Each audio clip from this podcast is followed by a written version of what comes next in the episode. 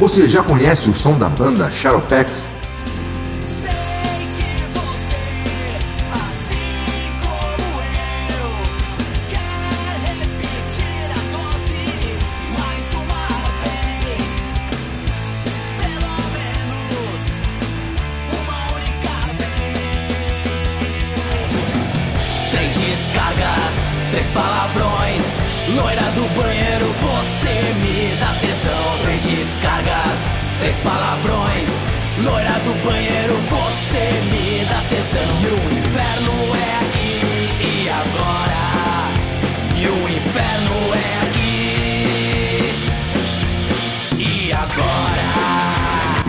Músicas do Shadowpex no Spotify, Deezer ou YouTube.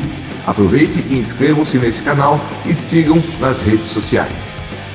Teu desejo de fantasia eu vou realizar. Depois do show você já sabe ha, que vai rolar.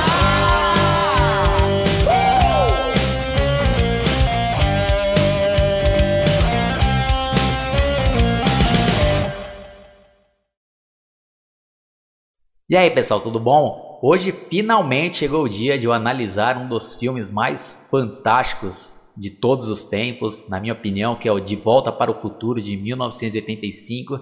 E eu vou começar fazendo uma pequena sinopse para aqueles que nunca assistiram. A história é sobre um adolescente que se chama Marty McFly, que tem amizade com um daqueles típicos cientistas malucos que se chama Dr. Brown. E ele acaba criando uma máquina do tempo dentro de um carro DeLorean e acidentalmente o Martin McFly vai acabar parando nos anos 50, aonde ele acaba conhecendo os próprios pais ainda adolescentes, né, com a mesma idade que ele tinha. Né? E, putz, é basicamente essa história, né? Nem vou falar muito. Quem não assistiu, assista aí. É um filme obrigatório para quem curte cinema. Com certeza aí você deve ter 99% de chance de gostar desse filme. Se você não gostar, realmente é, você é uma das pouquíssimas exceções. Como de costume, agora eu vou relembrar a primeira vez que eu assisti esse filme, mas sendo sincero, eu não lembro quando foi a primeira vez que eu assisti, mas eu creio que deve ter sido pela sessão da tarde na Rede Globo com aquela clássica dublagem da BKS que até hoje aí os fãs dessa época reclamam das edições em DVD e agora em Blu-ray que não incluíram né, essa dublagem clássica que tem aí nessas duas versões é uma redublagem. E quem viveu né, os anos 80 e os anos 90 e conheceu o filme pela Rede Globo, essa dublagem está muito associada ao filme, né? então faz muita falta. Mas tem como vocês encontrarem pela internet para baixar. Também existe versões em DVD feito por fãs, né, que eles sincronizaram a imagem do DVD com essa dublagem da BKS, que é excelente por sinal. Além de trazer muita nostalgia, a a dublagem é realmente muito bem feita. Você vê o trabalho belíssimo dos atores que, que interpretaram de maneira excepcional. E esse daí é um filme que eu adoro também assistir, tanto com o áudio original como com essa dublagem da BKS. Eu tentei assistir com essa dublagem nova e não curti. E falando mais sobre os DVDs, eu lembro que a primeira versão do box que saiu, aquele com a caixinha preta, se esgotou rapidamente, foi um enorme sucesso de vendas. Eu até tentei comprar naquela ocasião, mas não achava em lugar nenhum. Depois teve uma nova versão do box com uma capa até brilhante, com um disco bônus com mais extras e, em seguida foram lançadas várias outras versões, mas com os mesmos conteúdos, né? Só com os três discos, tirando aquele disco bônus que só saiu naquela versão, que hoje em dia é, é considerado uma raridade. E algo bem curioso que é abordado nesses extras é que o ator que era para ter interpretado o Martin McFly era o Eric Stoltz. Então ele até começou a gravar o filme existem várias filmagens, então dizem que tem uma boa parte mesmo do filme com ele interpretando o Martin McFly. Então, durante essas gravações, a produção, todos os envolvidos acabaram resolvendo que não estava funcionando ele nesse papel, né? Segundo aí esses documentários diziam que não estava convencendo que ele era um adolescente. Então, é, será que foi realmente essa história, né? Porque, por exemplo, existe um filme que foi lançado em 1987.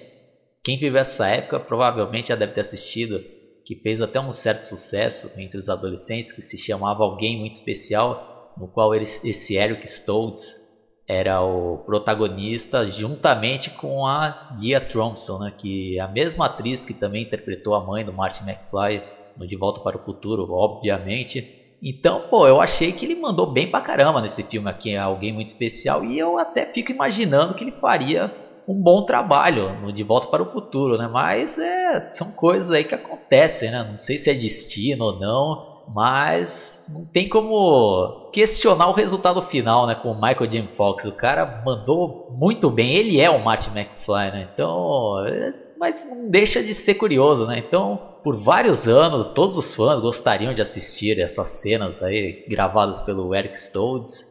E finalmente lançaram alguns anos atrás a versão em Blu-ray da trilogia com alguns extras novos e eles colocaram alguns segundos dessas gravações com o Eric Stoltz, né? interpretando o Martin. E eu acho que eles estão guardando isso daí, né? Acho que, putz, com certeza aí, acho que eles ainda vão conseguir ainda tirar muito dinheiro dos fãs aí no dia que eles conseguirem lançar aí essas imagens completas aí dessas cenas que ele gravou. Até, até vale depois um podcast só para falar sobre isso daí. A história seria outra, né? Não sei se o filme faria o mesmo sucesso ser, ou pode ser que o Eric Stoltz hoje em dia seria o Martin McFly, ou não, né? Pode ser que o filme passasse batido, aí seria apenas mais um filme dos anos 80, né? Não esse grande marco no cinema. Então, são histórias como essa aí que são bem interessantes. E há pouco tempo atrás eu fiquei sabendo que teve outro ator famoso que foi convidado para interpretar o Marty antes do Eric Stoltz, o Ralph Macchio, aquele que deu vida e eternizou o personagem Daniel San da trilogia Karate Kid. Mas antes do Eric Stoltz, a primeira opção era já o Michael J. Fox, mas ele acabou recusando porque ele estava participando de uma série de TV chamado Family Ties e depois o Eric Stoltz foi contratado, como fez as filmagens e tal, e teve tudo aquilo que eu já comentei aí, e acabaram dispensando ele e tentaram novamente é, convencer o Michael J. Fox a participar do, desse filme aí. Então ele acabou topando e tem que tirar, tem, tem que tirar o chapéu para ele, né? E dar os méritos que ele teve muita força de vontade, de fazer as gravações tanto do filme como da série. Então, a maioria dos takes para o De Volta para o Futuro foi gravado de madrugada, enquanto ele estava de folga das gravações do desse seriado de TV. E deu no que deu, né? Deu no que deu e para ele realmente valeu a pena e está eternizado nesse papel aí, né? E para interpretar o Dr. Brown, a primeira opção foi o John Lithgow, mas ele acabou recusando. E eu acho também que ele poderia ter mandado muito bem nesse papel. Fez alguns filmes aí muito legais que marcaram também a minha infância, como Footloose, no qual ele fez o papel de um reverendo, e também ele fez o pai de uma família daquele filme Um Hóspede do Barulho, um filme de comédia que tem aquele pé grande. Quem foi criança na década de 80 e 90, com certeza assistiu diversas vezes esse filme na sessão da tarde. Né? Mas eu acho que é aquele mesmo caso do Michael J. Fox, né? Às vezes eu acredito que possa até ser destino e quem acabou interpretando e ganhando o papel foi o Christopher Lloyd, né? E outra curiosidade é que a princípio ele também tinha recusado, não gostou direito, mas por insistência da esposa dele, ele leu com mais atenção o roteiro e acabou aceitando. E é outro também que é eternizado com esse papel aí, né? E também temos no elenco a Leah Thompson, que interpreta a Lorraine McFly, o Crispin Glover, que é o George McFly, Thomas Wilson, que dá vida ao vilão Biff, a Claudia Wells, que é a namorada do Martin, a Jennifer Parker, James Tolkien, que interpreta o, o diretor da escola, e personagens secundários, a Wendy, que interpreta a irmã do Martin, a, o Mark McClure, que interpreta também o irmão do Martin. Então, como esse filme aí é excepcional, por isso que eu estou citando aí o elenco principal e alguns secundários, né? Que merecem, merece. E outro fato interessante é conhecer como a ideia desse filme surgiu. Uma certa vez, um dos roteiristas, o Bob Gale, estava vendo o álbum antigo de fotos do pai quando ele era estudante e ele começou a imaginar como seria se ele tivesse vivido aquela mesma época, se ele seria amigo do pai dele. Então foi por aí que ele teve a ideia para o roteiro desse filme. E temos também como outro roteirista e diretor o Robert Zemeckis. E na produção executiva temos o grande Steven Spielberg. E já adiantando a minha nota, é 10, não tem como dar menos do que isso. Na minha opinião, roteiro perfeito, muito bem escrito, muito inteligente, direção espetacular, a escolha do elenco foi muito feliz, os atores desempenharam de maneira é, magnífica seus papéis, os efeitos especiais convencem até hoje. Na minha opinião, muitos dos efeitos especiais desse filme são melhores do que muitos de atualmente aí que tem todos os recursos de computação gráfica, mas não convencem, como por exemplo, as maquiagens dos personagens envelhecidos no De Volta para o Futuro, muito bem feito até hoje aí, é impressionante. E é isso daí, pessoal. Quem não assistiu, assista que vocês estão perdendo tempo. Filme, como eu já comentei, é indispensável, principalmente o 1 e é isso daí, pessoal. Quem não assistiu, pare por aqui, porque agora vai começar a análise detalhada desse filme. Então, quem não tem paciência, é melhor já parar por aqui. E quem curte essas minhas análises extensas, peguem sua pipoca ou algo para comer ou beber e let's go. O filme começa mostrando uma casa com vários relógios de vários modelos, entre eles alguns de animais né, em forma de gato, de cachorro, que é bem engraçado, né, que os olhos desses animais ficam olhando de um lado para o outro. E também mostra é, um jornal enquadrado na parede de Hill Valley Telegraph, no qual está falando né, que a mansão Brown foi destruída, acho que pelo incêndio. E o trabalho da câmera aí foi muito bem feito. Acho que esse método que escolheram para filmar essa cena inicial tá nota 10. É, parece que é tipo uma câmera flutuante. Eu não sei como é que chama esse método aí, né? em seguida é mostrado algumas das invenções feitas pelo Dr. Brown, como a cafeteira, o rádio, a TV que ligam sozinhos quando dá um certo horário no relógio. E na TV é mostrada uma notícia no qual diz que terroristas roubaram uma caixa de plutônio.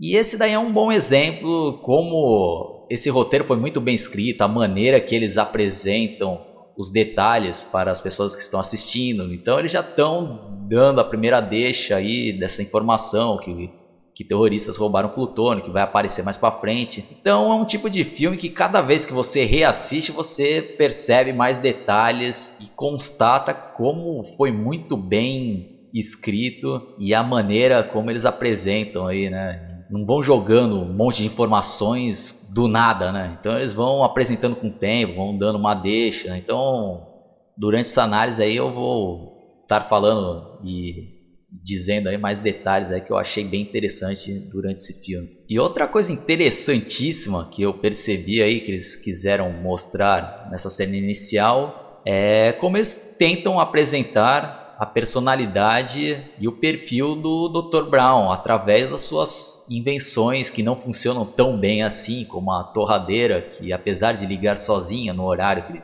deve ter programado, é, acaba torrando né, o pão lá fica tudo preto, as torradas. A máquina que ele criou também para abrir a comida do cachorro dele, o cachorro dele que se chama Einstein. E a máquina, a intenção é boa, né? mas a execução não é ainda 100%. Né? Então a máquina vai lá, abre a lata, mas só que quando vai despejar na tigela, o negócio tá mal regulado lá que acaba tudo caindo meio para fora, né? Então, se vocês pararem para pensar, eu acho que já foi de propósito. Eu, pelo menos, eu interpretei dessa maneira. Eu acho que ele já quis, eu, os roteiristas aí, o diretor já quiseram começar a apresentar o perfil aí do Dr. Brown através das suas invenções, né, né? Que tem várias pessoas aí que é tidas como malucas, né, que tentam fazer essas invenções aí que não dão tão certo assim, mas ao decorrer do filme a gente vai ver que esse Dr. Brown é uma pessoa genial, né? Em seguida a câmera naquele plano quase no chão mesmo mostra a porta sendo aberta pelo lado de fora e alguém entrando e também conferimos outro método aí de merchandising mostrando tênis da Nike, né? Eu só de estar tá falando aqui já estou divulgando mais ainda a Nike, né? Mas cabe na análise, né? É, mostrar aí como eles também utilizam filmes para fazer comerciais, né? Que com certeza a Nike devia estar tá patrocinando esse filme de alguma maneira. E aparece já o, pela primeira vez o personagem Martin McFly chamando o Dr. Brown com seu skate. E vemos também outro detalhe muito interessante aí, no qual ele, ele joga o skate, o skate vai cair, acho que embaixo da cama e bate na caixa de plutônio. Né? Então já está aí outra ligação com aquele noticiário dizendo que tinha sido roubado por terroristas, né? uma caixa de plutônio, e a caixa aparece aí na casa do Dr. Brown. Né? E mais para frente vai aparecer novamente, né? Então insisto em dizer aqui, né? Pô, esses detalhes aí é que fazem a diferença nesse filme. Putz, meu, muito legal mesmo e, não tem como não dar os parabéns né? nesse quesito. Aí. E agora vem outra cena marcante do filme, no qual o Martin vai lá ligar um amplificador de guitarra criado pelo Dr. Brown e ele vai colocando os negócios quase tudo no talo, né? O drive, overdrive. E a gente já vai até escutando aquele barulho, né? Isso porque ainda tava fechado o som, né? Aquele... E ele vai e liga uma guitarra parece mais um cavaquinho de pequena. Mas acho que eles fizeram de propósito, né? Para mostrar que... Dar aquela leve impressão né, que vai ser algo leve. Quando depois a câmera vai abrindo o plano e mostra aquele alto-falante gigantesco, né? Então, quando ele vai dar o primeiro acorde, o negócio já tem uma sobrecarga e ele vai voar longe, né? Cai no sofá e, e o armário lá cai em cima dele, lá os livros, um monte de coisa cai tudo em cima dele, né? Então já também começa a mostrar o tom do filme aí nessa, nessa cena aí, né? Um tom também que vai ter de bastante humor, né? Que também é uma das características bem fortes desse filme. Em seguida, o Martin recebe um telefonema do Dr. Brown, no qual ele pede para encontrá-lo no shopping Pinheiros Gêmeos a 1h15 da manhã. Então ele até se espanta, né? Pô, por que esse horário, né? Tão tarde. Ele explica que tinha feito uma descoberta importante que precisava da ajuda dele. E enquanto ele estava falando lá, os dois estavam conversando pelo telefone e os relógios começam a tocar e o Dr. Brown pergunta, né? Ah, são meus relógios? Né? Ele, é, sim, né? São oito, oito horas. Então aí já é uma parte, agora é papo de louco agora, papo de louco e fãs aí. Já fica até minha pergunta que essa parte realmente eu não entendi aí. É, que é um detalhe, acho que muitos de repente passaram desapercebidos né? Então até o Dr. Brown ele fala, ah, perfeito, né? Minha experiência funcionou. Olha, presta atenção, ele fala, minha experiência funcionou. É, todos eles estão, todos os relógios estão exatamente 25 minutos atrasados. Então, tem várias hipóteses. Será que ele já tinha testado aí a máquina do tempo? Mas caso ele tenha testado a máquina do tempo, como que seria esse teste, né?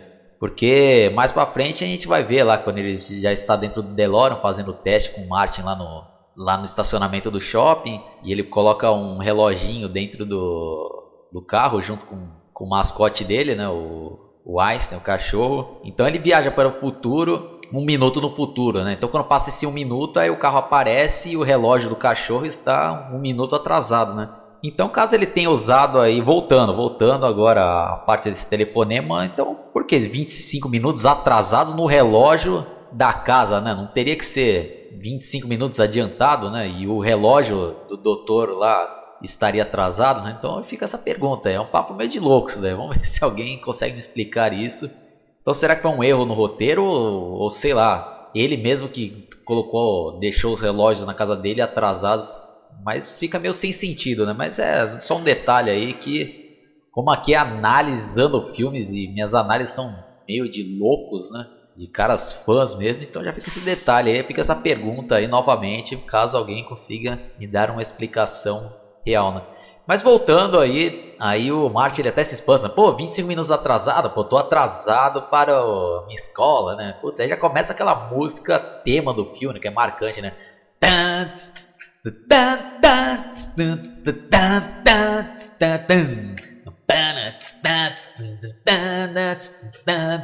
power of love is a curious thing. Make one make way, make another man sigh. Change the heart, need to write down. But I'm feeling that's the power of love. You don't need money, don't take fame, don't need no credit card to ride this train. You stroll the sun as you cruise sometime, but I might just save your life. That's the power of love. That's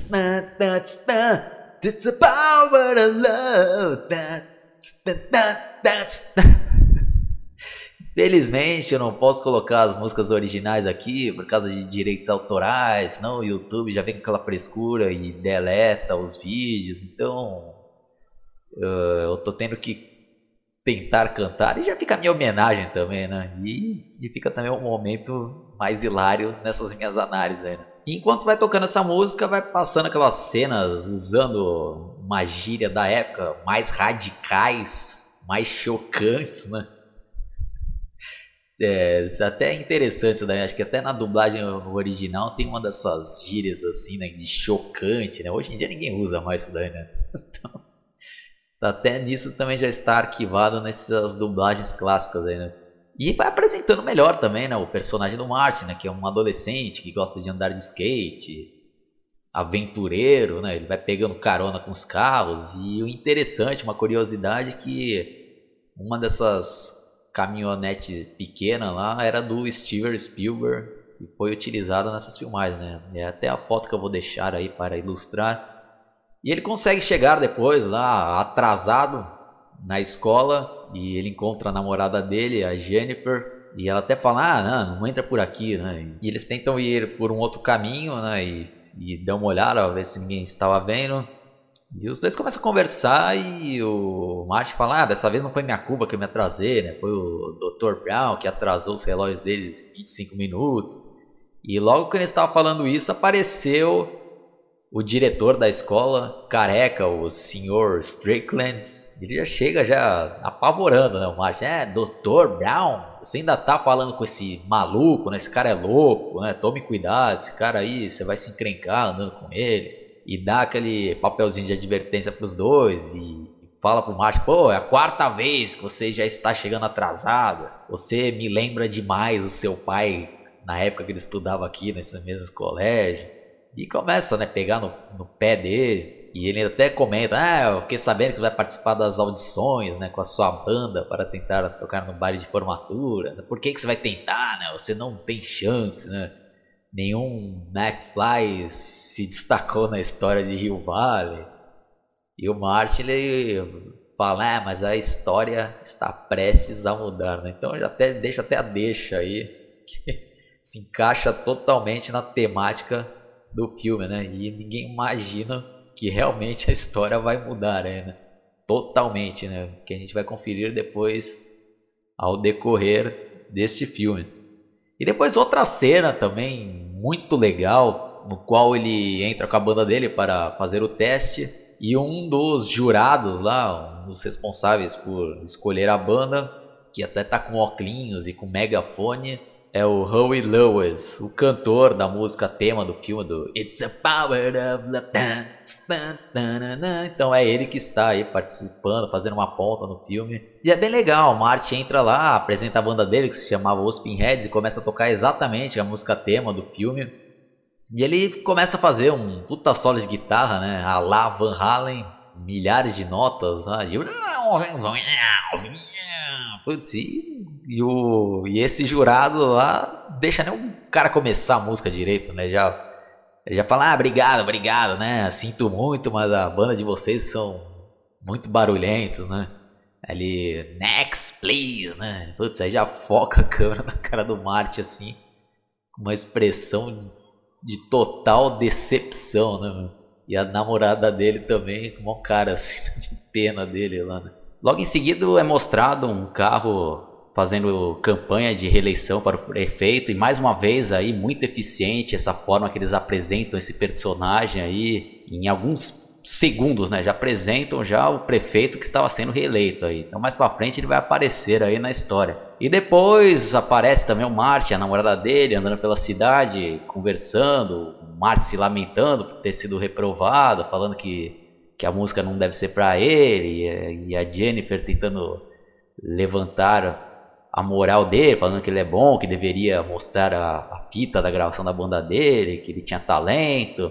E nesse meio tempo também aparece um caminhão lá levando aqueles carrão da Toyota e o Martin lá fica babando pelo carro. Ah, um dia eu ainda teria um carro desse. E outra coisa que também que vai aparecer também mais para frente no filme. Então, putz, é, mais uma vez tem que, que dizer aqui, né? Esses detalhes aí do filme são impressionantes e muito bem bolados aí, né? E também aparece aquela velhinha chata querendo arrecadar fundos para o conserto do relógio e ela dá uma breve explicação falando que no ano de 1955 tinha caído um raio e destruído aquele relógio. E o Martin já de saco cheio acaba até dando lá uma contribuição e a velhinha entrega um panfleto com a história lá, né, dizendo exatamente que dia e o horário que o raio atingiu, né? Então é outra informação aí que vai ser importantíssima ao decorrer do filme, né? Aí depois aparece o pai da Jennifer para buscar ela e, eles combinam um encontro né, que teriam no final de semana e até que em seguida nós somos finalmente apresentados à família do Martin McFly, né? Que é muito pitoresca, né? E a cena do Mar chegando em casa e vendo o carro do pai dele batido, todo destruído, lá sendo guinchado, chega a ser engraçado e triste ao mesmo tempo, né? Porque a gente vê a feição do Michael J. Fox lá, o cara mandou bem pra caramba aí também nessa cena, aí já dá pra ver que a escolha dele aí foi realmente é, certeira, né? E ele até fala, né? Perfect, né? just perfect. E ele abre a porta de casa e já vê o pai dele tomando uma dura, né? Do Bife, né? Que é outro personagem no qual somos apresentados, né?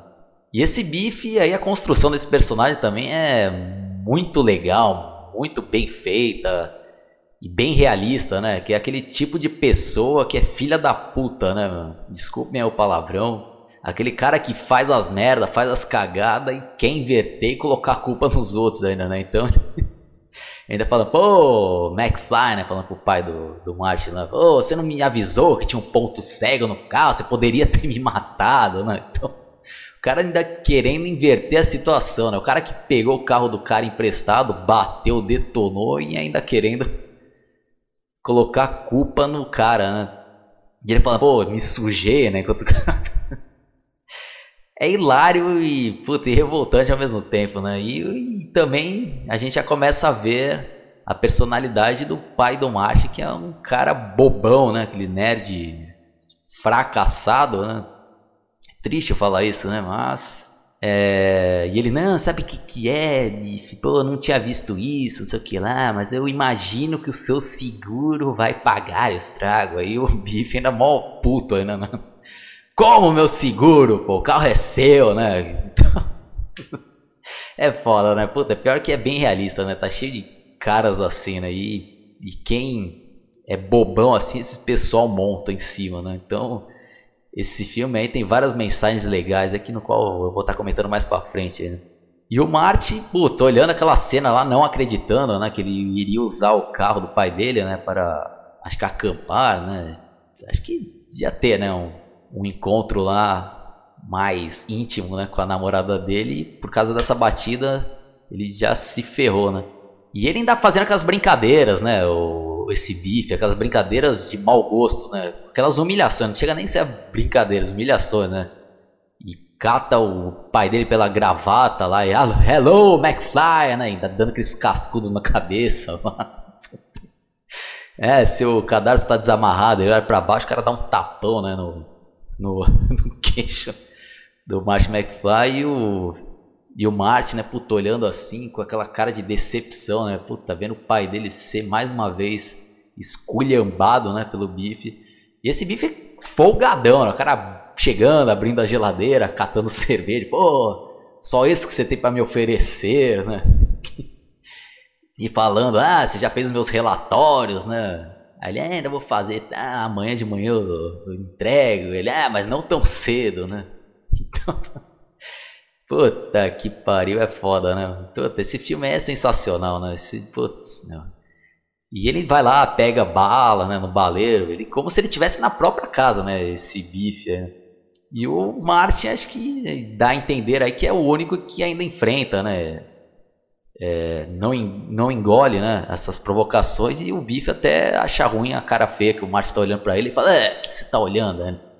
E ah, dá, dá um abraço para sua mãe. Né? Aí quando o Bife vai embora, o pai dele: Ah, filho, eu sei que você vai dizer, você tem razão, mas o Bife é meu supervisor e eu não tenho jeito para brigas. Né? Aí o Martin: Pô, pai, mas eu ia sair com carro, né? Puta que. Realmente dá pena, né, mano? E na mesa de jantar, o pai do Martin já veio com uns papos totalmente negativos, né? Falando que, ah, você não vai tocar no baile, mas pelo menos não vai ter a dor de cabeça, né? De enfrentar a situação, de tocar no baile de formatura, que não sei o quê. Então, porra, meu, é aquele tipo de pessoa que está totalmente derrotada e conformada com a situação, né? Então, é uma mensagem legal aí que o filme mostra aí para vocês se ligarem. Né? Não adianta ficar. Outros só reclamam, né? Que não é o caso deles, né? Os caras que só reclamam de tudo, né? Mas não luta para mudar nada, né? A culpa tudo é dos outros, a culpa é do mundo, o mundo tá errado. A culpa nunca é dele mesmo, né? a culpa é sempre dos outros. Né? E tem o tipo de pessoa que é esse retratado nesse pai do Martin, né? O cara fracassado e conformado, né? O cara prefere ficar no cantinho dele lá, né? Não arriscar nada, né? É, mas pelo menos, não ser o quê. E o cara vai ficar naquela situação para sempre, né? Em vez de o cara apoiar o filho dele, né? Pô, não, pô, você tem talento, né? Pô, você tem que lutar, né? Para conseguir você, o que você quer. Não, né? Nada disso. O discurso do pai dele, né? Então, isso explica a situação atual da família lá do Martin, né? Então, acho que a única pessoa lá da família que se salva é o próprio Martin McFly que não pensa desse jeito, né? E o irmão do Martin também apoiando as imbecilidades que o pai dele tá falando, né? Você tem razão, né? você não precisa de dor de cabeça. Aí os dois olhando lá o programa que eles estão assistindo na televisão e ficar rindo igual dois retardados. e o Martin olhando, putz, acho que pensando, caralho, meu, olha a minha família. Aí aparece a Lorraine, que é a mãe do Martin, com um bolo na mão, joga na mesa e fala: Ah, vamos ter que comer nós mesmos, porque seu tio não conseguiu a condicional desta vez, né? Melhor vocês escreverem uma cartinha para ele. E aparece também a irmã do Martin, com aqueles óculos de fundo de garrafa, com todo aquele perfil também de ser outra nerd bobona. E a mãe do Martin também, a gente é apresentado o perfil dela aí, que é uma mulher já também mó desanimada com a vida, que gosta de beber, acho que para afundar as mágoas. E outro diálogo legal, importante aí que rola nesse jantar é que a irmã do Martin fala que a, que a namorada dele, a Jennifer, tinha ligado quatro vezes. Aí a mãe do Martin já se intromete e fala: É, não gosto dessa garota, né? Mulheres que ficam ligando para os rapazes só podem estar querendo arrumar confusão, né? E a filha dela, é, mas não tem nada demais, né? Uma menina ligada para um rapaz, né? Aí a mãe do Martin, ah, isso é terrível, né? Quando eu tinha sua idade, eu nunca perseguia ou telefonava para rapazes, muito menos ficava namorando dentro de carro, né? Então, e aí ao decorrer do filme a gente vai ver que é totalmente mentira isso que ela tá falando, né? E até a irmã do Martin fala, é, então como é que eu vou conhecer, né, algum rapaz? Né? Aí ela fala, ah, simplesmente acontece, né? Foi como aconteceu, como eu conheci seu pai. Aí conta a história, né? Que o, que o avô deles tinha atropelado o pai deles e acabou levando para dentro de casa e ela ficou com pena, né? Parecia um cachorrinho indefeso. E outra coisa interessante, é, acho que muitos não perceberam, né? Mas para mais uma vez aí mostrar como esse roteiro aí foi muito bem escrito. Enquanto ela tá falando isso daí, né? De ah, parecia um cachorrinho indefeso. No programa de televisão tá mostrando exatamente uma cena lá. Mostrando não, a gente consegue escutar, né? Tipo um personagem lá falando, ah, sente cachorrinho, né? Ah, não sei o que lá. Finja-se de morto, né? Então, pô, os caras, até nisso, né, esses detalhes, os caras escreveram muito bem, né? Então chega a ser engraçado. Então, com certeza que muitos nunca perceberam isso e quando vocês forem rever, prestem atenção, que é mais um detalhe aí do filme aí que muitos até hoje acho que não se ligaram, né? No vídeo anterior eu parei naquela cena que o Martin estava todo tronho na cama lá, dormindo, enquanto toca o telefone, ele meio desesperado acorda e o Dr. Brown até faz aquela pergunta, né, até meio chata e irritante, né? Nessas ocasiões aí, por exemplo, né? Ah, você estava dormindo? Aí ele tentando disfarçar, não, não, não. Então, quem já não passou por algo parecido assim? E o Dr. Brown fala para ele, né, se ele poderia passar antes na casa dele para pegar a filmadora. Beleza, né? Então, depois, na cena seguinte, aparece o Martin chegando de skate no shopping. E agora tem uma parte muito interessante que eu confesso que eu também só descobri pela internet, alguém que escreveu isso daí, que aparece o Martin passando em frente a um logo do shopping, né, escrito Twin Pines Mall, que quer dizer Shopping Pinheiros Gêmeos. Então prestem atenção nisso daí, pessoal. Nesse detalhe que mais para frente vai ter uma relação bem legal aí com alguns acontecimentos no filme. Então gravem isso daí na cabeça, pessoal, que mais para frente eu vou estar dizendo o que, que é esse detalhe aí que eu estou falando para vocês prestarem atenção. Em seguida, o Martin avista um furgão escrito Dr. Brown Enterprises e ele chega mais perto encontra o mascote do Dr. Brown, que é o Einstein, um cachorro. E uma curiosidade é que no roteiro original, o mascote do Dr. Brown era para ser um macaco, né? Mas os manda-chuvas lá do estúdio não curtiram essa ideia e mandaram trocar. E na minha opinião, acho que foi uma ótima decisão o cachorro ao invés do macaco. Depois a câmera foca na traseira do furgão e começa aquele suspense, né? Tipo de abrindo ó, aquela traseira e putz, e começa a sair aquele DeLorean, né? E o Martin olhando meio abismado. Né? Aí o carro vai dando ré e para e finalmente o Dr. Brown sai do carro e nós temos a oportunidade de vê-lo pela primeira vez no filme, que até então só tínhamos escutado a voz dele. E a caracterização desse personagem aí, típica de cientista louco, com aqueles cabelos todo espalhafatoso, né? todo bagunçado, branco. Com certeza teve inspiração do Albert Einstein. E o modo de falar, né? Todo rápido, né? Todo atrapalhado. Né? E o Christopher Lloyd aí mandou muito bem na criação aí desse personagem, né? Que querendo ou não, apesar de o cara ler o roteiro, tudo ele dá, né? A cara dele lá e não tem como também criticar a performance dele aí com esse personagem, né? Eternizou. Aí ele já fala, né? Ah, ainda bem que você veio, Martin e tal. Esse daqui é meu último experimento. É o Martin não entendendo nada, né? Pô, mas é um DeLorean. Ele, não, não, todas as suas perguntas serão respondidas, né? Começa a gravar. Aí ele se apresenta, falando que é o Dr. Brown, que que é madrugada de sábado, dia 26 de outubro de 1985, a 1h18 da manhã, e que era a experiência temporal número 1. Aí ele chama o Einstein e coloca ele dentro do, do carro. Aí ele tá com dois cronômetros, um ele coloca no pescoço do cachorro e outro fica com ele. Ele mostra lá, fala, ah, pode notar que estão em perfeita sincronia, né? O, o meu cronômetro com o dele. E realmente, quando muda 1 e 19 muda certinho né, os dois. Então prestem atenção aí que mais para frente vai ter também algo, uma explicação bem legal. E esse método aí que eles inventaram para para explicar né, como funciona a viagem no tempo nesse filme é bem interessante. Acho que não deixa dúvidas também, né? Aí ele fecha o carro e começa a controlá-lo pelo um controle remoto, que era bem parecido com os controles remotos dos carrinhos que quem era criança da década de 80, 90, acho que provavelmente já teve ou pelo menos conhecia algum colega que tinha aqueles controles de carrinho e controle remoto e o controle usado nesse filme aí é bem parecido com aqueles, né? Só que maior. E não sei, né? Hoje em dia eu tô totalmente por fora dos carrinhos de controle remoto, não sei se os controles ainda são dessa maneira, mas bom, mas enfim, é só uma curiosidade.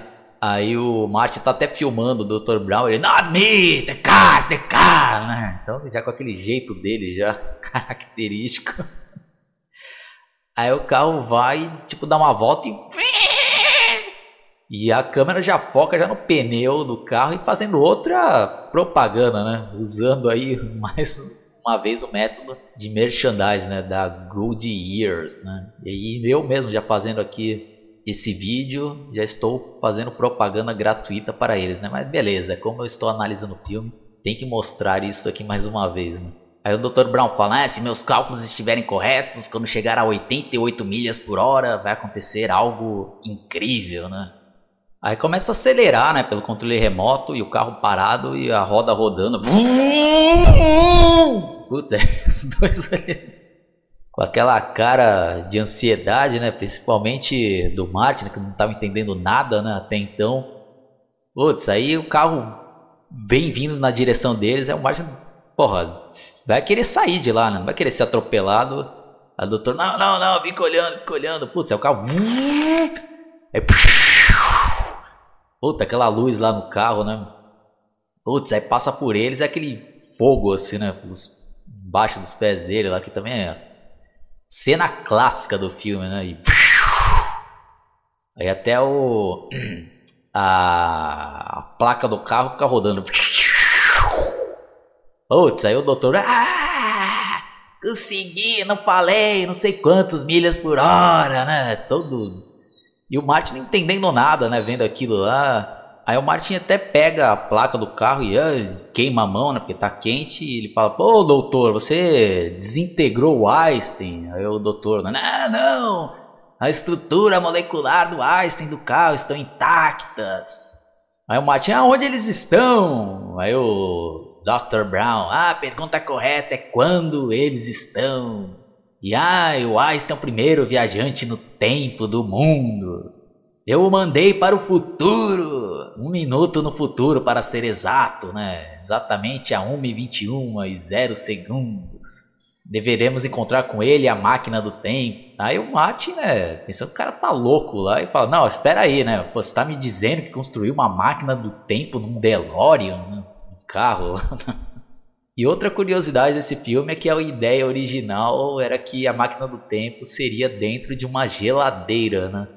Mas eles acabaram mudando essa ideia, com medo, né? Das crianças começarem a, a entrar dentro da, das geladeiras de casa, né? Pensando que vai viajar no tempo. E realmente, né? Imagine aí quantos casos não iam ter de crianças aí até morrendo né? dentro das geladeiras, né? Tô dando risada, mas é um negócio sério e interessante, né? De se ver que quando o pessoal vai fazer um filme aí, o pessoal tem que tomar muito cuidado aí, porque querendo ou não, acaba influenciando muitas pessoas e crianças, né? Principalmente. Aí enquanto o Dr. Brown está falando lá, o despertador do relógio dele de pulso começa a tocar e ele puxa o Martin pro lado e fala, né? É, cuidado, né? E... Putz, aí o o carro aparece lá, né?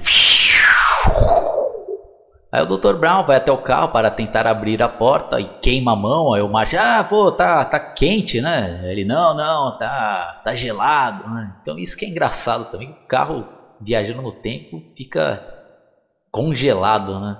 Aí ele fica todo contente porque vê que o Einstein não sofreu nenhum dano, estava intacto. E ele compara o cronômetro dele com o do Einstein e vê que o cronômetro do Einstein estava um, um minuto atrasado, né? Isso quer dizer que ele viajou no tempo em um minuto, né? Então ele não percebeu esse um minuto, foi instantâneo. Então essa explicação aí é bem legal e não deixa dúvidas, né? De como que funciona esta máquina do tempo nesse filme aí. Aí o Dr. Brown chama o Martin para ver como funciona a máquina do tempo e fala: ah, primeiro liga os circuitos do tempo, aí aparecem os painéis do carro que são bem legais. Isso daí também acho muito bem feito até para os dias de hoje aí convence. Aí uma parte do painel que está em vermelho ele explica que indica para onde vai, aí a parte em verde aonde está, e os caracteres amarelos indica para onde foi a última viagem né, do tempo, lá onde estava. Né? Aí o Dr. Brown dá alguns exemplos né, de ah, se eu quiser é, presenciar o nascimento de Jesus Cristo, é só colocar aqui a data e no ano 0000, ou se não, no dia 5 de novembro de 1955, que é uma data importante para a ciência, foi quando ele criou a viagem no tempo. Ele explica a história que, que nessa data, um dia ele estava pendurando um relógio na parede, no banheiro, e subiu num vaso que estava molhado, escorregou e bateu a cabeça na pia. E quando ele voltou a si, ele teve uma visão, uma imagem que apareceu na cabeça dele que era o capacitor de fluxo, né? que é a fonte de energia que ele acabou criando, que é possível a viagem no tempo. Né? E o impressionante também nesse filme é que vem uma enxurrada de informações, é, né? Então você tem que assistir várias vezes, e mesmo nessa análise aqui que eu estou fazendo, com certeza vai passar muita coisa aí que eu desapercebido e umas que eu estou deixando passar também, porque senão eu vou fazer essa análise aqui de 30 horas, né? E o Dr. Brown também, nesse meio tempo, ele já aproveita a situação e já joga outra informação, falando que há 30 anos atrás, nesse mesmo local, tinha um cara lá, que eu não lembro o nome agora, que fazia criação de pinheiros, e lembra que quando tudo aquilo lá era terra. Aí o Marty já pergunta, né? Ah, mas como que funciona né, esse carro? É a gasolina? Aí o Dr. Brown, não, infelizmente precisa de algo mais poderoso. Né? Plutônio, né? Aí o Martin, né? Wait a minute, né? Tá querendo me dizer que this sucker is nuclear. Aí o Dr. Brown, né? Ah, continua filmando, né? Aí explica que o carro é elétrico, mas que precisa de uma reação nuclear para gerar 1.21 gigawatts de eletricidade, né? Aí o Martin, ah, mas não se compra plutônio numa farmácia, né? É roubado. O Dr. Brown, né? Vê com aquela cara dele lá engraçada, né? Claro, né? De um grupo de terroristas líbios. Aí voltando no começo da minha análise aí, vocês lembram no qual eu falei que dá a notícia no noticiário lá na TV, né, na casa do Dr. Brown, que um grupo de líbios tinha roubado plutônio, né? Então tá aí, né? Eles já estavam já dando essa informação e é confirmada aqui pelo Dr. Brown, né? E que esse grupo de líbios tinha roubado o plutônio, né? E o Dr. Brown tinha prometido fazer uma bomba para eles, mas acabou fazendo uma bomba fajuta e acabou pegando o, o plutônio para o experimento dele, né? Que é essa máquina do tempo. E tentando dar uma resumida aqui para não ficar muito longo e chato, né? Demais aparece aquela parte do Dr. Brown com a roupa especial, colocando o plutônio no carro e depois dizendo que pretende viajar para o futuro para conhecer e comenta: "Ah, onde eu estou com a cabeça, né? Eu já não ia levando o plutônio para voltar, né?" E nesse meio tempo, depois aparece aquela Kombi com os líbios uma metralhadora querendo matar o Dr. Brown e o Dr. Brown pegando a armica dele lá, tentando dar uns tirico lá sem efeito nenhum e o Martin todo desesperado. E o Dr. Brown fala: "Ah, fuja", né? E, putz, aí até que o Martin acaba presenciando o Dr. Brown sendo metralhado pelos líbios, né? E essa cena é muito bem feita e engraçada, apesar do cara estar tá sendo morto, é engraçado a atuação do Christopher Lloyd a atuação dele tomando os tiros e caindo para trás, né? Chega a ser engraçado essa parte aí. Aí uma das salvações que o Marty acaba encontrando é entrar no DeLorean e sair acelerando e tentando fugir, né? Enquanto os caras tentam metralhar e matar ele lá, né? E até que chega a parte lá que o um dos livros pega um míssil, né? E, e quando vai atirar lá, o Martin acaba acelerando com tudo lá e, e acaba viajando no tempo, né? Exatamente para aquela data que o Dr. Brown tinha colocado lá, que era em 1955, quando ele sofreu aquele acidente lá na, e bateu a cabeça na pia e teve a visão do capacitor de fluxo. Ah, mas eu não posso deixar de citar aqui a trilha sonora nessas cenas de perseguição, né? aquela.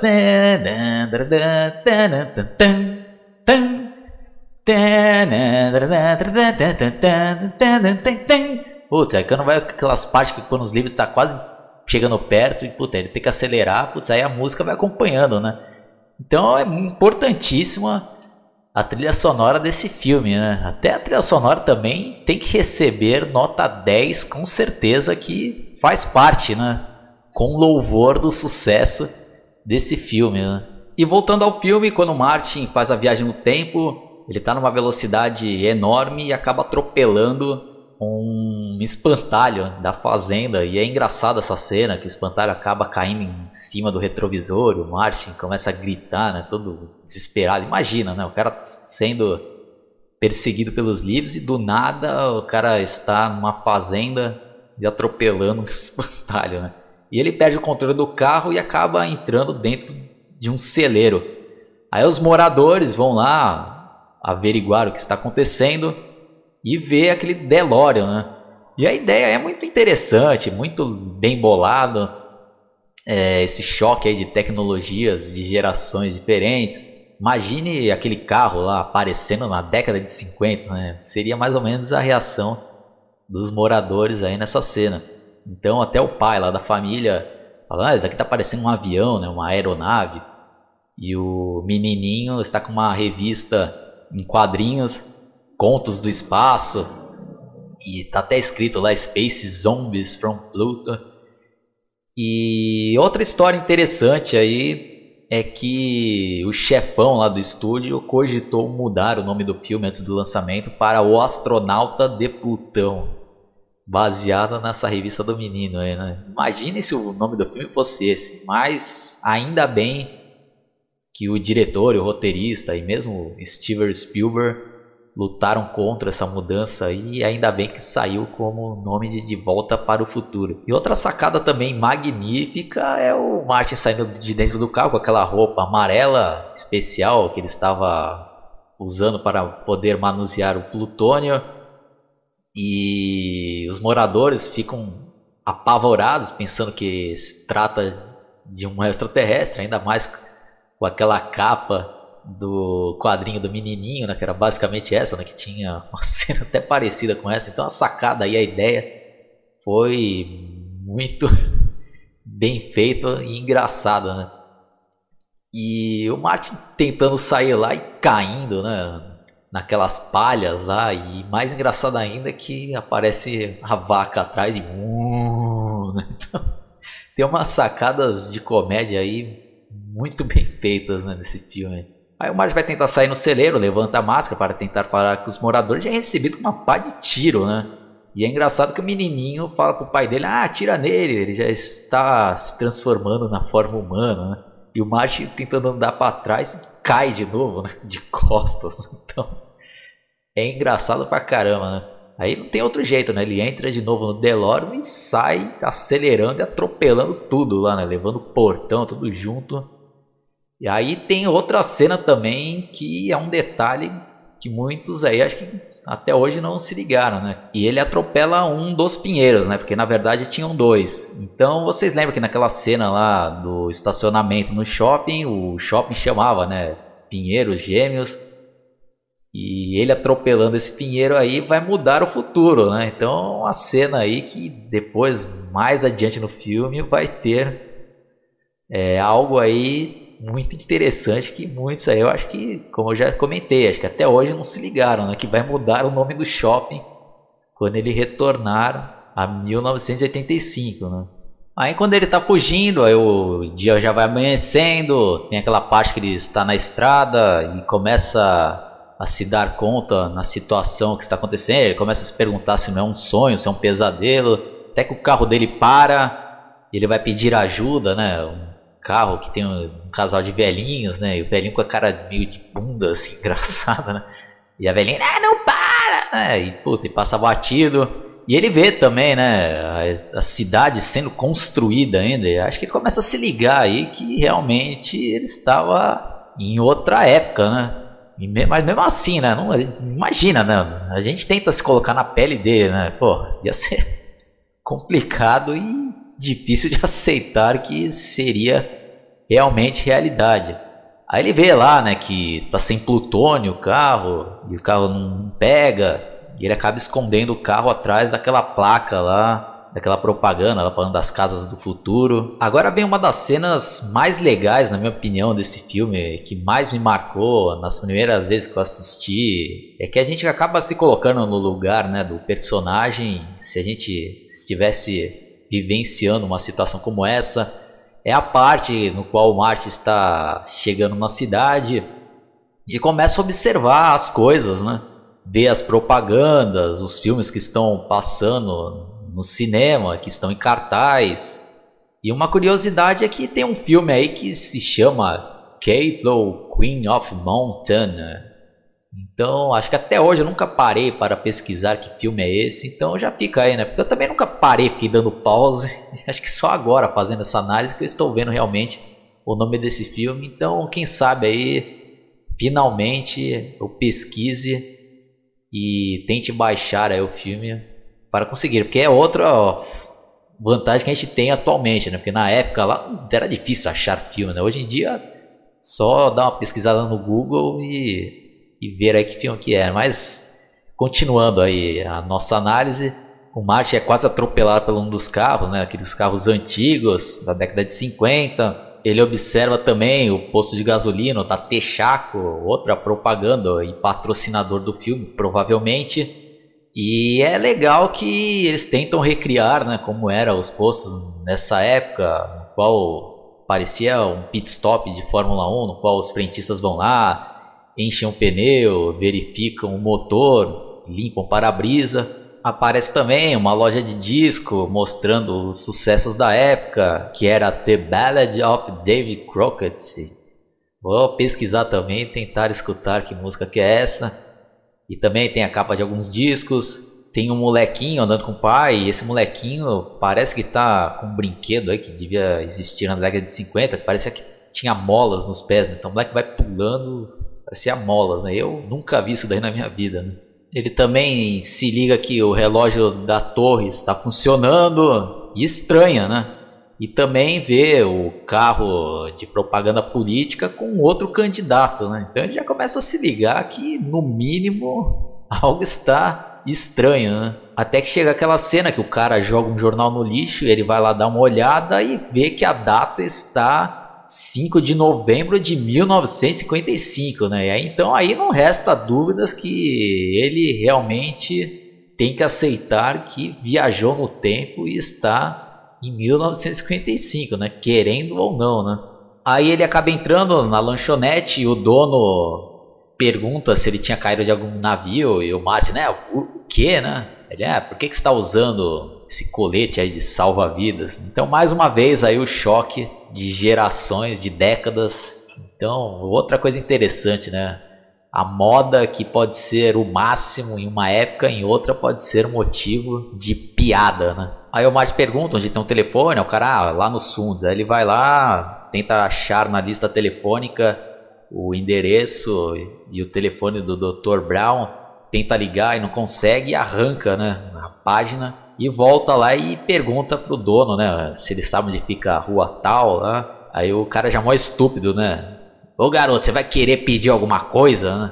Aí o Martin fala: "Ah, vou querer alguma coisa dietética, né?" Aí o cara também já fica nervoso de novo, né? Você tá me achando um cara de médico, né?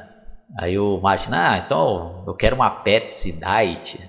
O cara, ah, se quiser uma Pepsi vai ter que pagar, né? Aí o Martin já também já meio nervoso. Ah, só quero alguma coisa sem açúcar, né? Aí o cara, ah, quer sem açúcar? Aí pega um café puro, né, pro cara. E do lado do Marte tem um outro cara sentado. Até que ele escuta alguém entrando pela porta do bar e chamando, né? Hey, McFly. E os dois olham, né? E o Marte acaba reconhecendo que é o Biff, né? E o Biff lá, obviamente bem mais jovem, né, do que quando o Marge conhecia ele. E o Biff fala, né, o que, que você pensa que tá fazendo aqui, né, McFly, seu inseto irlandês, né. E o cara que estava do lado levanta e fala, é, oi Biff, como vocês estão, rapaz? É o cara, ô, oh, você já terminou já meu dever de casa, né? McFly. E o Marty acaba se ligando que aquele cara é, na verdade, o pai dele bem mais jovem. E o Biff fazendo aquelas mesmas brincadeiras que é mostrado no início do filme, né? Quando eles já eram mais velhos, né? Cobrando o, desta vez, em vez do relatório do trabalho, cobrando o dever de casa, né? E fazendo aquelas mesmas tipos de brincadeira, né? De dando gravata no pai dele, dando os croques na cabeça, né? Hello, McFly, né? Tem alguém aí? E os caras tudo tirando sarro. E o Marty só olhando espantado, né? Até que o Biff se irrita e olha para ele e pergunta, né? What are you looking at, Butthead? Né? Então, traduzindo, né? O que você está olhando, né? E a tradução aí, é isso que é legal também, né? De ver filmes em inglês, aí, porque a gente vai aprendendo também algumas gírias, né? Que não existem aqui no Brasil, né? Então, Butthead, né? Então tinha o Beavis and Butthead. Então não tem como você traduzir, né? Traduzir o quê? Cabeça de bunda, né? Ninguém usa essa expressão aqui no Brasil, né? Então o que se aproxima aí é idiota, né? Imbecil. E o pai do Marty é aquele típico bobalhão, né? Tentando se enturmar com os caras, né? Pensando que é da turma dos caras, né? Tentando dar risadinha, né? Da, da zoação. e logo em seguida o cara já é zoado novamente, né? E outra curiosidade é que podemos observar é que o ator que está focando agora na imagem é o Billy Zane, o mesmo que interpretou o vilão daquele grande sucesso de 1997 chamado Titanic, né? Então o cara tava fazendo uma ponta né, nesse filme, né? Do De Volta para o Futuro. E antes de o Biff ir embora, ele faz mais uma vez aquela mesma brincadeira, né? O seu sapato está desamarrado, aí o McFly dá uma olhada para baixo, dá um tapão, né, no queixo, né? Aí os caras saem fora e o Marty fica olhando espantado, né, para a cara do pai dele. O pai dele também se espanta, né, se assusta porque o Marty fica olhando para ele e fala: "Pô, e o que, né?" Aí o Marty: "Ah, você é o George McFly?" Ele: "Sim, e você quem é?" Aí nesse meio tempo já aparece o garçom lá, né, do, do estabelecimento, perguntando, né, pô, por que você deixa, né, eles te humilharem desse jeito? Aí o George lá todo bobão, ah, porque eles são mais fortes que eu. Aí ele já dá uma lição também importantíssima aí, principalmente para molecada aí que está assistindo o filme hoje em dia, quem assistiu naquela época também, que o cara lá fala para ele, né, mano? Você tem que ter mais respeito por você mesmo. Se você continuar deixar eles fazerem isso, eles vão continuar fazendo isso pelo resto da vida, né? Vai ser zoado e humilhado pelo resto da vida, né? E ele fala: ah, dá uma olhada para mim, você acha que eu vou ficar aqui pelo resto da minha vida nessa espelunca, né? E o Martin fala, é, pô, ele vai ser o prefeito da cidade, né? Que ele reconhece, né? Que era o prefeito ali, né? Da época dele. Aí o cara, né, todo. É, uma boa ideia, né? Ah, eu vou, vou limpar essa cidade, né? Quando eu ser prefeito. Aí o dono do, do estabelecimento fala, ah, então já começa a limpar aqui o chão, né? E dá uma vassoura pro, pra ele lá? Aí nesse meio tempo, George McFly sai lá e vai na, de bicicleta no pau e o Marty vai tentando ir atrás dele. Até que depois corta para uma cena que o Marty está chegando numa rua e avista o pai dele em cima de uma árvore observando em um binóculo uma moça pela janela, trocando de roupa, né? E o George acaba caindo lá de cima na rua quando um carro estava quase para atropelar ele, né? Então o Martin, né, cuidado, né, tá, empurra ele e o e no final o Marty é atropelado no lugar do, do pai dele, né?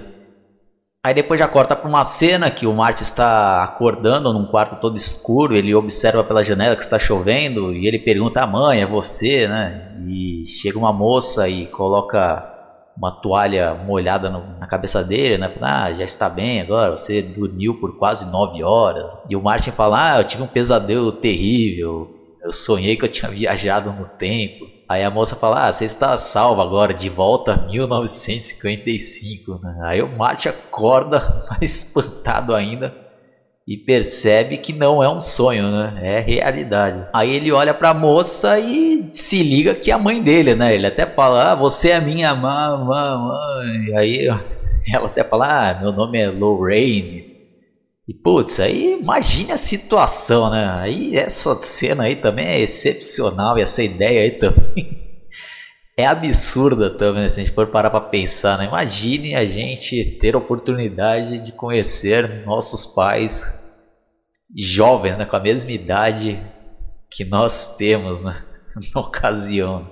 E o mais absurdo, engraçado e genial é a ideia da mãe se interessar até sexualmente, né, pelo filho, né? apesar de ela não saber que é o filho dela, nem passa pela cabeça, e os dois terem basicamente a mesma idade, na ocasião desse encontro aí, devido à viagem no tempo, não deixa de ser uma ideia aí polêmica, né? Principalmente para aquela época lá.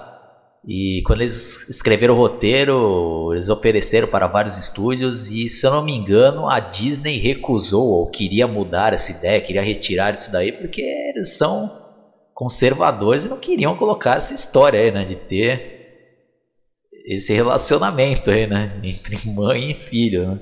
E a atuação dos atores nessa cena aí é muito boa e engraçada ao mesmo tempo. A Lorraine, aquela típica moça de família certinha da década de 50, mas sempre olhando de rabo de olho, né? Com aquele olhar meio malicioso. E o Michael J. Fox, né? O Marty aí, todo sem graça e desesperado, sem saber o que fazer, né? Porque está diante da mãe dele, mais jovem, e ele percebe que está sem as calças. E outra coisa também engraçada, aí a mãe dele fica chamando ele de Calvin. E ele pergunta, por que você está me chamando de Calvin? É, porque eu li aí na sua cueca, né? Calvin Klein, né? A famosa marca Calvin Klein. E vai ficando cada vez mais engraçado, né? Porque a mãe dele sem, vai sentando do lado do Martin, ele né, fica totalmente sem graça. E ela, ah, tem problema se eu sentar aqui? Ele, não, não, ah, pode sentar, não, tal. E, e ao mesmo tempo vai se afastando para trás. E ela vai colocar a mão no rosto dele, ele já se esquiva, né? E ela fala, ah, tem um baita galo na sua cabeça.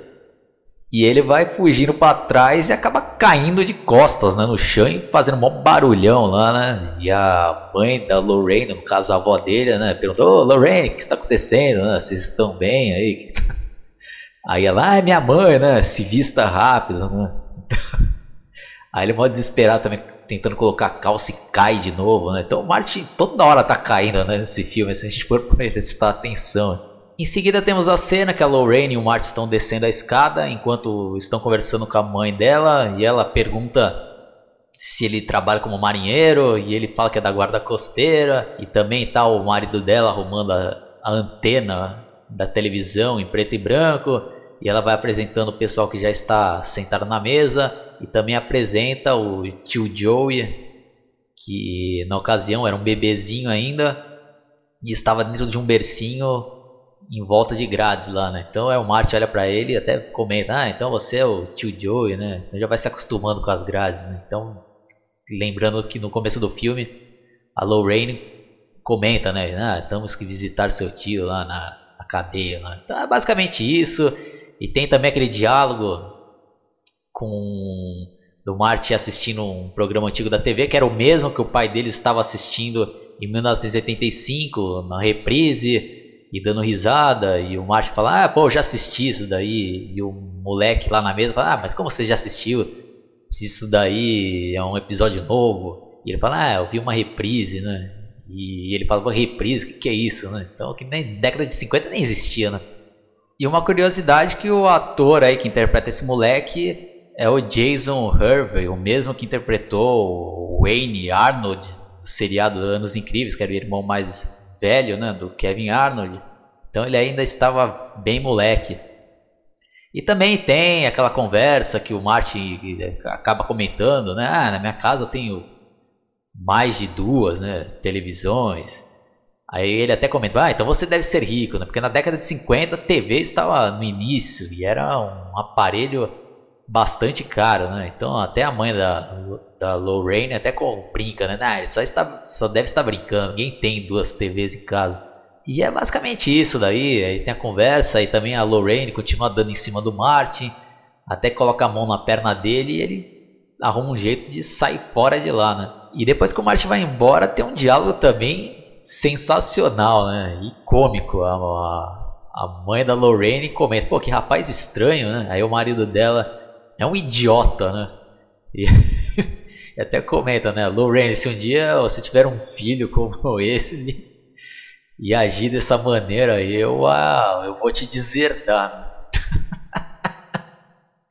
e mal ele sabia que realmente era filho da própria filha dele, né? do futuro, né? Então, hoje em dia já é meio normal porque a gente já viu esse filme milhares de vezes, né? Mas tenta parar para pensar nessa situação, né? Aí na outra cena o Martin vai lá tentar achar o Dr. Brown, bate na porta da casa dele, ele abre e, e já puxa o Martin lá para dentro e fala, ah, não me fale nada, né? E ele, ah, Doctor, não, não, não fala nada, não quero saber seu nome, não quero saber nada, né? E pega um, um equipamento lá, coloca na cabeça dele e outro, aqueles bagulho parece de pressão, né? De prender guardanapo na, na parede, né? de pressão e paft na testa do Martin e, e fala, ah, vou ler seus pensamentos. Aí ele fala, ah, você veio de um lugar distante, né? Aí ele, sim, é, na verdade. Aí ele, não me diga. Ah, você quer que eu compre uma assinatura do Saturday Evening Post, o jornal? Aí ele, não, ele não me fala nada. Ele, você quer que eu faça uma doação para a guarda costeira juvenil, né? Outra piada aí com o colete que parece de salva-vidas, né? No Martin. Acho que é a terceira já né? nesse filme. Aí o Martin tira o negócio da testa dele e fala: Doutor, eu vim do futuro, né? Numa máquina do tempo que você mesmo inventou. Né? E agora eu preciso que você me ajude a voltar ao futuro no ano de 1985, né? E o Dr. Brown com aquela cara de espanto, aí ele falou: Oh my God! Sabe o que, que isso significa, né?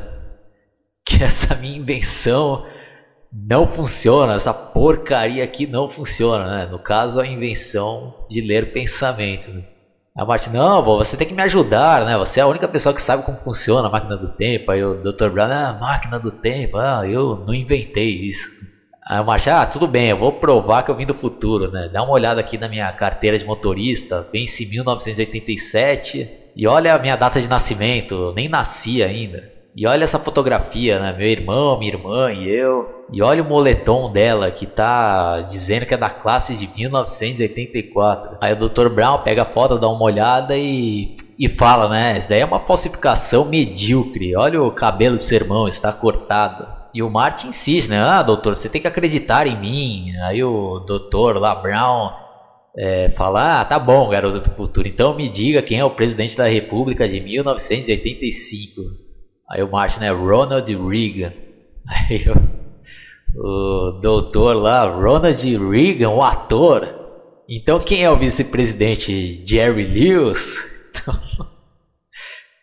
Então, é engraçado, né? Porque ninguém imagina às vezes né, as coisas, né? Que nem se chegasse na década de 80 e falasse que ah, quem vai ser o, o governador da Califórnia e falasse Arnold Schwarzenegger, acho que muitos iriam dar risada e foi o que aconteceu no futuro, né? Aí o Dr. Brown sai correndo lá e tirando sal do Martin, falando que ele está contando várias piadas, que não aguentava mais essas palhaçadas dele, e vai lá para um outro cômodo da residência dele e se tranca lá e o Martin fala: "Ah, não, espera, doutor, eu sei como que aconteceu aí esse galo na sua cabeça. Aí ele conta a história, né? Que, no, que naquela parte do filme lá, quando eles estavam fazendo a experiência no DeLorean, ele tinha contado lá, né? Como que ele inventou o capacitor de fluxo, que eles estavam um dia no banheiro e acabou escorregando e batendo a, a cabeça na pia, né? Então aí Dr. Brown realmente viu que que poderia ser verdade isso daí e abre a porta, né, espantado Aí já corta pra cena que eles estão indo lá no lugar onde o Martin tinha escondido o DeLorean e o Dr. Brown lá todo espantado, né? E confirmando que as histórias do Martin eram verdadeiras. E o Dr. Brown até mostra, né? Ah, esse daqui foi o desenho que eu fiz, né? Do capacitador, né? Capacitor, né? Então, Aí o Marge até abre o carro lá e mostra, ah, tá ali, né? Aí ele fica todo contente, ah, pô, consegui, finalmente, né? Uma invenção minha que deu certo. Aí eles carregam o carro lá, né, pra casa do Dr. Brown. Aí já corta novamente para outra cena no qual o Martin está ligando a câmera de vídeo da JVC na televisão em preto e branco, né, na década de 50. E é uma cena bem legal, né? E o Dr. olhando espantado a tecnologia, né, do futuro, né? No caso, essa filmadora, né? Então ele acha legal pra caramba. Ele até comenta, pô, isso daí parece um, um estúdio de televisão portátil. Aí ele olha a imagem dele mesmo, né? Só que ele até comenta, pô, olha eu, sou um velho, né? E pô, imagine também, né? Se a gente tivesse a oportunidade de ver assim uma filmagem nossa mesmo do futuro, né? O doutor ainda fala, né? Pô, graças a Deus ainda tenho cabelo. E ah, o que, que é isso que eu estou usando? O que eu estou vestindo? Aí o Márcio explica, né? É uma roupa para proteção contra a radiação. Aí o doutor espantado novamente, pô, radiação, ah, claro, né? Só pode ser o resultado das guerras atômicas. Então, na década de 50 tinha todo esse medo aí. Ele já estava imaginando que na década de 80 o negócio já tinha. O bicho já tinha pegado ainda. Aí o Marte adianta um pouco a fita e mostra na parte que, que ele lá no futuro está explicando né, que o carro é elétrico, mas só que precisa de uma reação nuclear para gerar 1.21 gigawatts, né? Aí até o Dr. Brown aí do passado fala, ah, o que que eu disse? Aí ele volta a fita e ele fala, pô, é impossível, né? Gigawatts, né? Putz, ele fica todo desesperado, vai para outro quarto lá da casa, e o Marte sem entender nada, né? Tem nem noção né, do que, que seria essa quantidade, né? Se outra coisa interessante aí nessa cena é que o Dr. Brown, durante mesmo o filme, ele usa uma expressão lá, né? Great Scott. E na legenda os caras traduzem como Nossa Mãe. Pô, tem nada a ver, né? Mais um exemplo aí que às vezes tem que fazer adaptações na dublagem. Dublagem, né? mesmo nas legendas, né? porque o cara vai falar grande Scott, né? Vai ficar meio sem sentido assim, né? Pra nossa realidade brasileira, né? Aí o Martin fala como se fosse algo simples, ah, a gente só precisa de um pouco de plutônio. Aí o Dr. Brown, ah, sei que plutônio em 1985 pode ser encontrado em qualquer farmácia, mas agora nessa época aqui é quase impossível, né, de se conseguir. Infelizmente você está preso aqui em 1955. Aí o Martin, pô, eu não posso, né, ficar preso aqui, eu tenho uma vida em 1985, eu tenho uma namorada, eu... Dr. Brown ainda pergunta, ah, ela é bonita? Ele, sim, né, ah, e tira aquele bilhete do bolso, né, que ele tinha anotado o telefone da namorada dele, naquele papelzinho que estava com as informações da torre, né, então, mais uma vez, aí eu tenho que dizer que os roteiristas aí mandaram bem pra caramba, né, nessas ideias, né, Putz, é, os caras realmente tem que receber os parabéns aí, porque ideia genial, né? Genial mesmo que tiveram. É, o doutor até fala, pô, me desculpe, Márcio, mas a única fonte aí capaz de gerar 1.21 gigawatts de eletricidade seria um raio, né? E um raio a gente nunca tem como prever, né? Aí o Marte já lembra das informações lá, né? De que tinha caído um raio no relógio da ponte, Aí ele fala, pô, eu. Mas no nosso caso aqui a gente tem como prever, né? E dá o papelzinho com as informações da data e até o horário, né? De que iria cair o raio, né? Então, pô, genial, né? Genial essa ideia aí. Sei que já falei milhares de vezes, mas tem que falar aqui. Parabéns aos roteiristas que, putz, meu, nota 10, nota 10, é isso que eu tenho a dizer. Aí o Dr. Brown se anima, né? Fala, pô, se a gente conseguir alguma maneira de capturar o raio e colocá-lo dentro do capacitor de fluxo, talvez nós conseguiremos te mandar de volta para o futuro, né? E aponta assim, né? Até uma cena clássica que entrou até no trailer oficial do filme, né? Aí o Martin também já fica mal feliz, né? Pô, sábado tá ótimo, né? Tá bom. Eu posso passar uma semana aqui em 1955, você me mostra a cidade. Aí o doutor, não, nem pensar, você não deve sair de casa. Você não deve ver nem falar com ninguém. Porque tudo que você fizer aqui pode ter sérias repercussões no futuro. Você me entendeu? Aí o Martin, ah, claro, entendi, entendi. Aí o Dr. Brown ainda comenta, ah, você interagiu com mais alguém hoje, né, além de mim? Aí o Martin, ah, eu encontrei com os meus pais, né? Aí o Dr. Brown, Grand Scott, né? Deixa eu dar uma olhada na, na foto, né, do seu irmão. Aí eles verificam que a cabeça do irmão dele já está se apagando, né? Isso quer dizer que o futuro está sendo mudado, né? Em outras palavras, ele vai ter que arrumar alguma maneira de juntar novamente os pais dele, né? Porque a existência dele está correndo risco, né? Ele mesmo pode ser apagado da história. Aí o filme começa a ficar ainda mais interessante.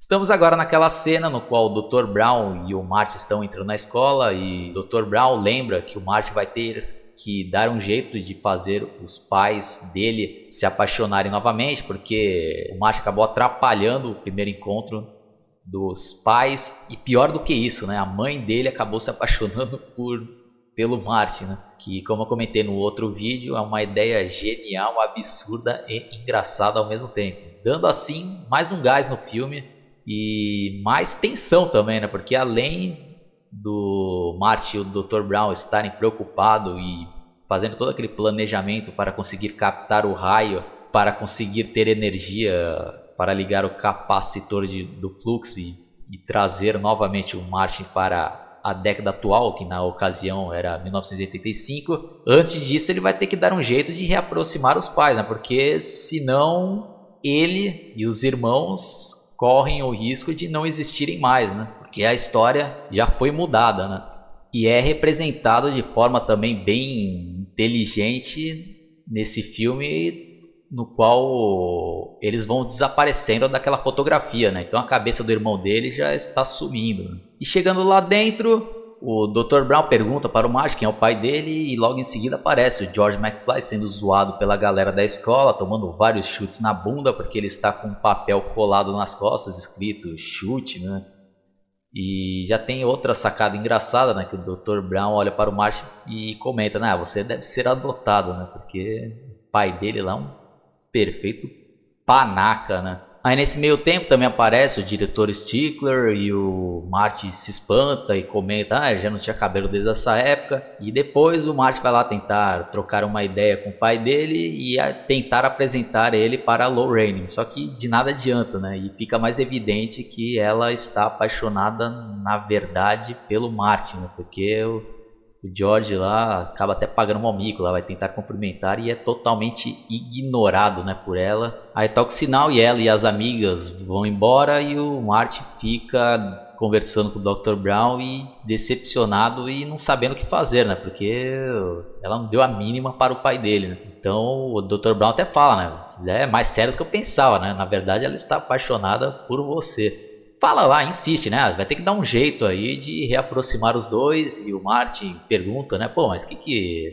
os jovens da década de 50 fazem, né? E o Dr. Brown comenta, né? E pergunta para ele, pô, é seus pais, né? Você não sabe aí, quais são os gostos deles em, em comum, né? E ele vê um cartaz do baile que vai ter lá, né, do Encanto Submarino e o Martin se lembra que a mãe dele contou, né, que os dois se beijaram pela primeira vez nesse baile, né? Então, outro objetivo aí do Martin é fazer que os dois vão juntos, no caso, né, ela e o pai dele no baile, né? Aí depois tem aquela cena do refeitório no que o Martin vai lá insistir e tentar convencer o George a chamar e convidar a Lorraine para ir no baile, também acaba descobrindo que ele escreve histórias de ficção científica, mas só que ele tem medo, vergonha de mostrar para as pessoas, nem mesmo para o Marte ele, ele mostra, né? Então é um dom aí que depois a gente vai ver aí que ele tinha esse dom e nunca mostrou para ninguém, né? Então mais uma dica aí, mais outra mensagem legal nesse filme aí que muitos às vezes tem dons aí, ou jeito para algumas coisas boas aí, tem todo um potencial, mas não arrisca, né? Tem medo de ser rejeitado ou criticado, né? Então muitos aí deixam de fazer coisas magníficas por causa do medo da rejeição dos outros, né? Então mais uma vez aí uma mensagem excelente desse filme. E o Marty continua insistindo para que ele convide ela para ir ao baile, mas só que ele fala, ah, ele, ela não deve querer ir comigo, deve querer ir com ele. E aponta para a Lorraine e o Biff tentando agarrá-la a qualquer custo, né, à força. Né? Então o Marty vai lá tentar defender. Porque a mãe dele, né? Sendo jovem ou não, imagine, né? Você ver um cara tentando fazer essas gracinhas com a sua mãe né? Então, por isso que é genial, né? Genial essa ideia aí do filme, que eu já falei mil vezes, é, mas tenho que falar mil e uma vezes aqui, né? Aí é engraçadão, né? Porque o Marty vai lá tentar puxar ele assim pelo ombro e quando o, o Mip levanta, o cara é bem maior do que ele. Mas aí também é outra lição, né? Que às vezes o tamanho não é documento, né? Aí quando o Biff vai tentar armar né, aquele soco, aí justamente chega o diretor e o Biff faz aquela cara também, né, engraçadora, né, fingindo que nada está acontecendo, dando aquela disfarçada, mal disfarçada, né. Então o ator aí mandou bem pra caramba nessa cena. E o Biff até fala para ele, né, para o Martin, ah, como você é novo aqui, eu vou deixar passar, né. Então, mas vê se fica esperto, né próxima vez aí não vai ter essa moleza. E o Martin não desiste, continua perseguindo o pai dele e se falando, né? Ah, você tem que convidar a Lorraine, ela está esperando seu convite. E o George, ah, eu não vou poder ir porque eu tenho que assistir meu programa predileto de ficção científica na TV, dando aquelas desculpas esfarrapadas e fala, ah, ninguém deste mundo vai me convencer a ir. Marty dá uma olhada na fotografia e constata que a imagem do irmão dele já está quase que totalmente apagada, né? Só está aparecendo os pés dele. Então ele tem que correr contra o tempo aí, né? Em seguida tem aquela cena no qual o Martin está com a roupa de proteção nuclear, aquela amarela, e ele pega seu Walkman para molecada de hoje em dia que nem sabe o que é o Walkman, era um toca-fita portátil, né? Era o um do MP3 de hoje em dia, né? E ele coloca uma fita cassete do Van Halen e coloca o fone de ouvido no, no, no George McFly que estava dormindo e aperta o play, né? E aquela guitarra lá que, pô, pra década de 50 era um algo totalmente de outro mundo, né? Literalmente, né? E ele acorda assustado e o Marty está, né? Fazendo todo aquele papel de, de extraterrestre e tem também aquela cena, cena não, aquele erro, né, de continuação clássico também desse filme, no qual em uma cena está aparecendo secador de cabelo, né, que ele coloca na cintura para fingir que é uma arma.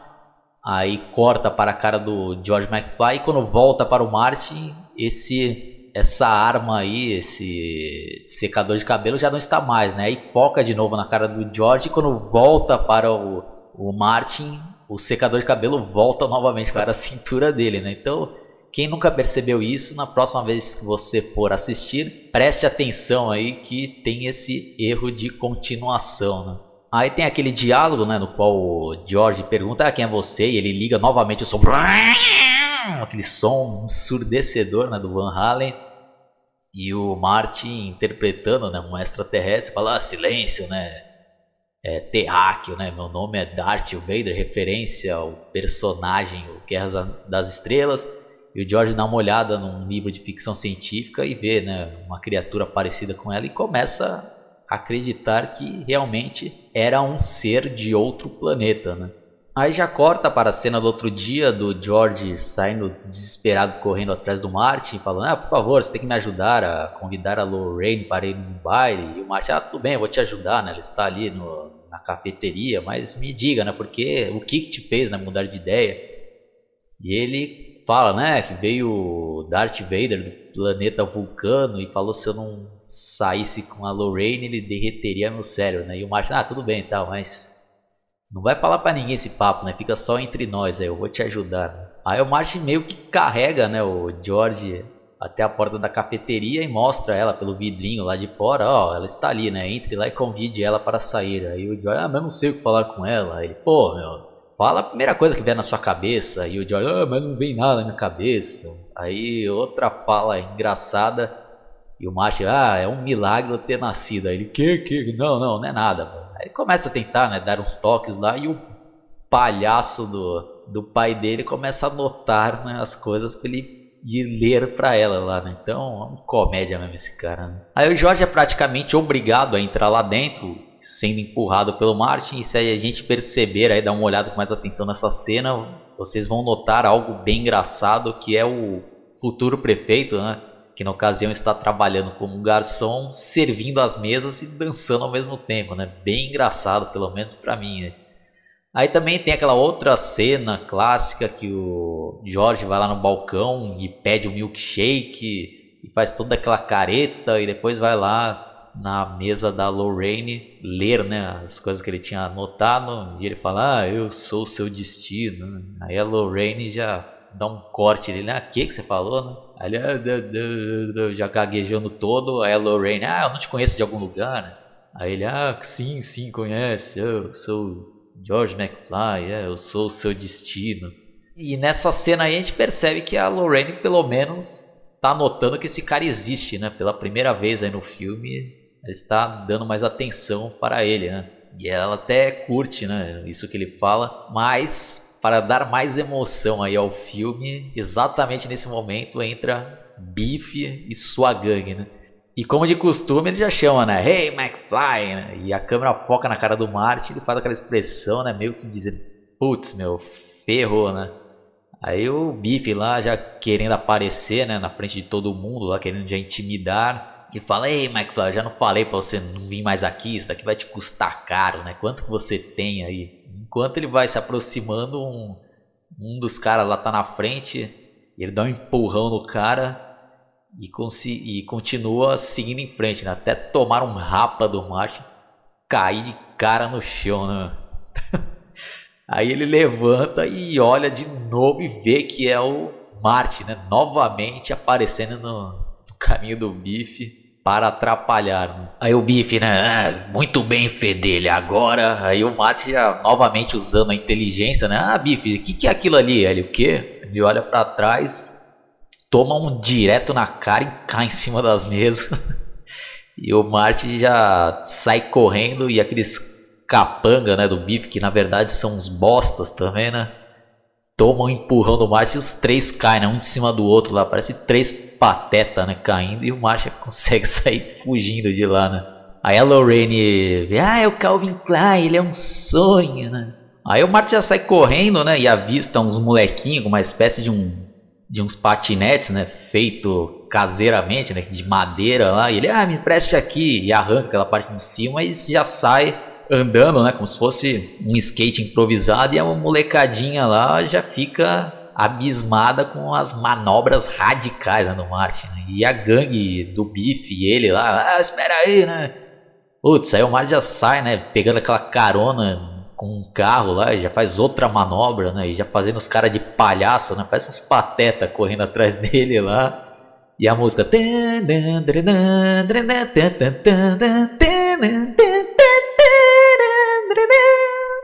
Putz, aí toda aquela emoção, né? Já, aquela parte de ação, né? Característica desse filme aí. Aí o pessoal que tava lá no bar, né, Lorraine e as amigas e mais a galerinha lá, né, olha o que ele está fazendo, né, parece uma espécie de uma prancha com roda, né. Aí o Bip lá e a gangue já entra no carro, vai, vai, vai, vamos, vamos, vamos pegá-los, né, e, e, nessas manobras que ele vai fazendo, tipo, ele vai tirando faísca também, né, o Martin lá do skate. Aí começa também aquela parte emocionante que os caras alcançam, né, o Martin e querendo atropelar ele com o carro e o Martin vai indo pro lado, assim, fazendo aquelas manobras e o carro vai dando umas batidas né, no carro da frente enquanto o Martin consegue escapar, né, indo de lado assim. Aí numa dessas também, um dos carros vai abrir a porta que estava estacionado e o Martin vê e ah, putz, já dá aquele pulão lá, né, faz aquela manobra também. E já depois já cai e bate num casal, né, que estava na rua cheio de documentos, esses documentos tudo voa para para cima. E logo em seguida, quando ele já levanta, né? Já vem o, aquele carro deles tentando atropelar e putz, ele ainda consegue segurar né, no, no capô e vai sendo carregado para trás. Ele faz também outra manobra também que, que é magnífica, né? Ele sai andando em cima do capô e dá a volta no carro e pega o, o skate atrás, né? E os caras vai que nem uns palhaços lá e bate, né, atrás de um, um caminhão lá que tava, tava levando esterco, né? Os caras, oh! puta, resumindo, né? O Márcio tava fazendo os caras de gato e sapato lá, né? E cai toda aquela, aquele estrume em cima dos caras lá e os caras são humilhados na frente de todo mundo lá, né? Aí o Martin entrega né, o skate pra molecadinha lá, e querendo ou não, o cara já foi um dos inventores do skate também, que ele mudou a história. E o pessoal tudo, né? Quem é esse cara, né? Ah, da onde ele veio? Aí já, a câmera já foca na cara da Lorraine, né? Não sei, mas vou descobrir. Bom, dando uma resumida, e tem aquela cena lá que o Martin está chegando na casa do Dr. Brown e pega ele assistindo aquela gravação no qual ele está dizendo lá, ah, cuidado, Marte, né? Corra, tá? Então, exatamente na hora que ele vai ser metralhado pelos líbios, né? Então ele fica voltando lá, aí o Martin chega, né? Meio sem saber como dizer para ele, não, eu quero dizer o que aconteceu. Aí o Dr. Brown, não, não, não me fale nada, não quero saber o que aconteceu no futuro. Isso daí pode colocar em risco a minha existência, assim como você colocou a sua, né? Aí o Martin, ah, tá, tudo bem. Aí também o Dr. Brown mostra a maquete que ele fez lá, explica todo o plano para capturar o raio lá no capacitor de fluxo e assim ter a energia necessária para levá-lo de volta a 1985. E nesse meio tempo também a Lorraine vai lá, toca na porta e ele tem que esconder lá o DeLorean com aquela capa. E a Lorraine acaba se convidando lá, né? Falando se o Martin não queria levar ela para o baile, né, do encanto submarino, e o Martin fala, ah, mas o Jorge não te convidou, ele, né, Jorge é simpático e tal, né, mas na minha opinião, o homem tem que ser forte para defender a mulher, né, e ele todo sem graça lá, o Martin, e ele acaba aceitando, né. Aí depois já corta pra cena que ele está conversando com o pai dele, o pai dele pergunta, ah, mas como que ela vai no baile comigo se ela vai com você? Aí ele fala, ah, mas é porque ela não sabe, ele quer ir com você, então vamos repassar o plano. Então o Martin acaba tendo um plano lá interessante que pode dar certo, no qual ele diz que, que ele vai tentar, sei lá, ser um filho da puta com a, a Lorraine lá no carro, né, tentar dar em cima, né, dar uns amassos aí à força e ele até comenta, é, ela vai ficar brava porque moças de família não gostam disso, daí, né? Porque lembrando que no começo do filme a mãe dele fala para é, pro Marte, né, e pros outros irmãos lá, é, que eu quando tinha sua idade nunca fiquei no carro com ninguém, então, então ele tinha essa ilusão que a mãe dele era uma santa, né? Aí ele fala, né, pro, pro George, né, então você chega lá, abre a porta do carro, me pega depois pelo colarinho, que vai ver que eu vou estar tá brigando com ela, e fala, ah, tire suas mãos sujas em cima dela, aí você me dá um soco, eu vou cair e vocês vão ser felizes para sempre. Aí na próxima cena, já está de noite, o Dr. Brown está fazendo os preparativos lá na rua, né, ligando os fios lá nos postes, e o, e o Marty está junto com ele, eles começam a conversar, e o Dr. Brown fala: Ah, vou sentir saudades quando você for embora, você mudou minha vida, você já me deu uma meta, né? Só de saber que daqui 30 anos eu vou ter sucesso, né? Vou inventar essa máquina do tempo, vou ter a oportunidade né? de, de viajar no tempo. Aí o Marty já começa a lembrar né? que ele morre, né? E ele vai querer falar e o Dr. Brown não deixa, né? Ele fala: Ah, não quero saber nada do futuro, né? Eu prefiro. É, descobrir as coisas naturalmente, né? Porque pode como eu já te falei, pôr em risco aí a existência, minha existência no futuro e tal. Por mais que sejam boas intenções, é melhor eu não saber. Né? Aí o Marty vai lá pro, pro bar e começa a escrever uma carta, né? Dizendo aí o que, que acontece no futuro para tentar entregar pro Dr. Brown aí para ver se ele muda de ideia e tente evitar a morte lá sendo metralhado em 1985 na ocasião do teste da máquina do tempo. Aí aparece novamente o Dr. Brown arrumando lá os fios e nesse meio tempo aparece um policial perguntando o que, ele está fazendo. Ele fala, ah, é uma experiência aí do tempo. E ele vai lá ver o que, que é aquele equipamento lá que está todo coberto. E ele fala, ah, o que, que é isso daqui? Aí o Dr. Brown, ah, não toque nisso. Daí é um... Que no caso era o DeLorean lá na escondido. Ah, não toque nisso que é um aparelho de meteorologia. Aí o policial lá, né? Mas você tem licença para usar isso? Ele, ah, claro que tem. Aí ele desce para mostrar a licença. E nesse tempo, Marty aproveita para colocar a carta que ele tinha acabado de escrever no casaco do Dr. Brown. Aí na cena seguinte aparece aquela banda, né? Marvin, Barry and the Starlighters e começa a tocar aquela música lá, né?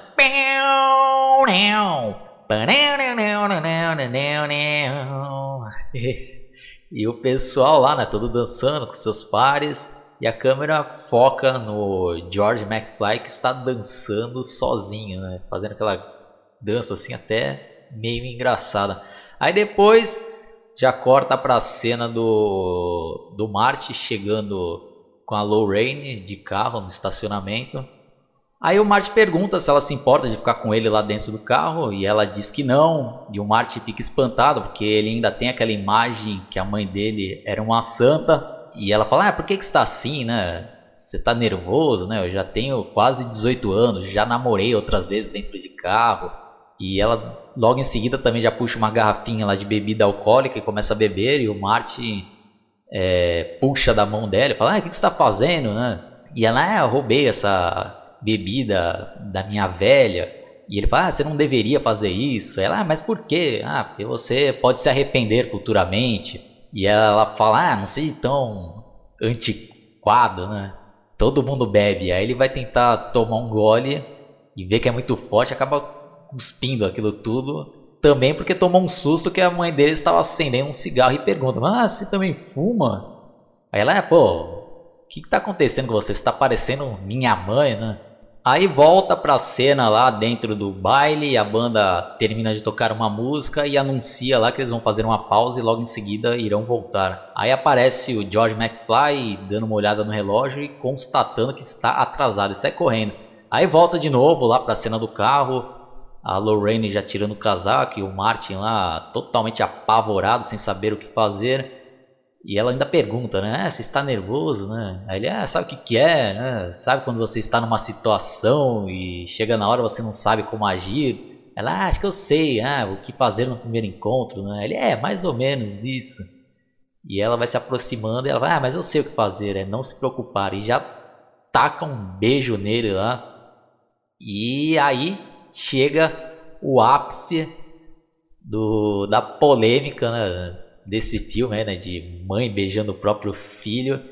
E é até interessante que eu cheguei a ver depois um, acho que até no extras do DVD aí, acho que o roteirista do filme dizendo lá que foi genial essa sacada aí para dar um ponto final, né, nesse relacionamento entre mãe e filho e que teve essa ideia aí, né, de falar, ah, beijar você é como se estivesse beijando meu irmão, né?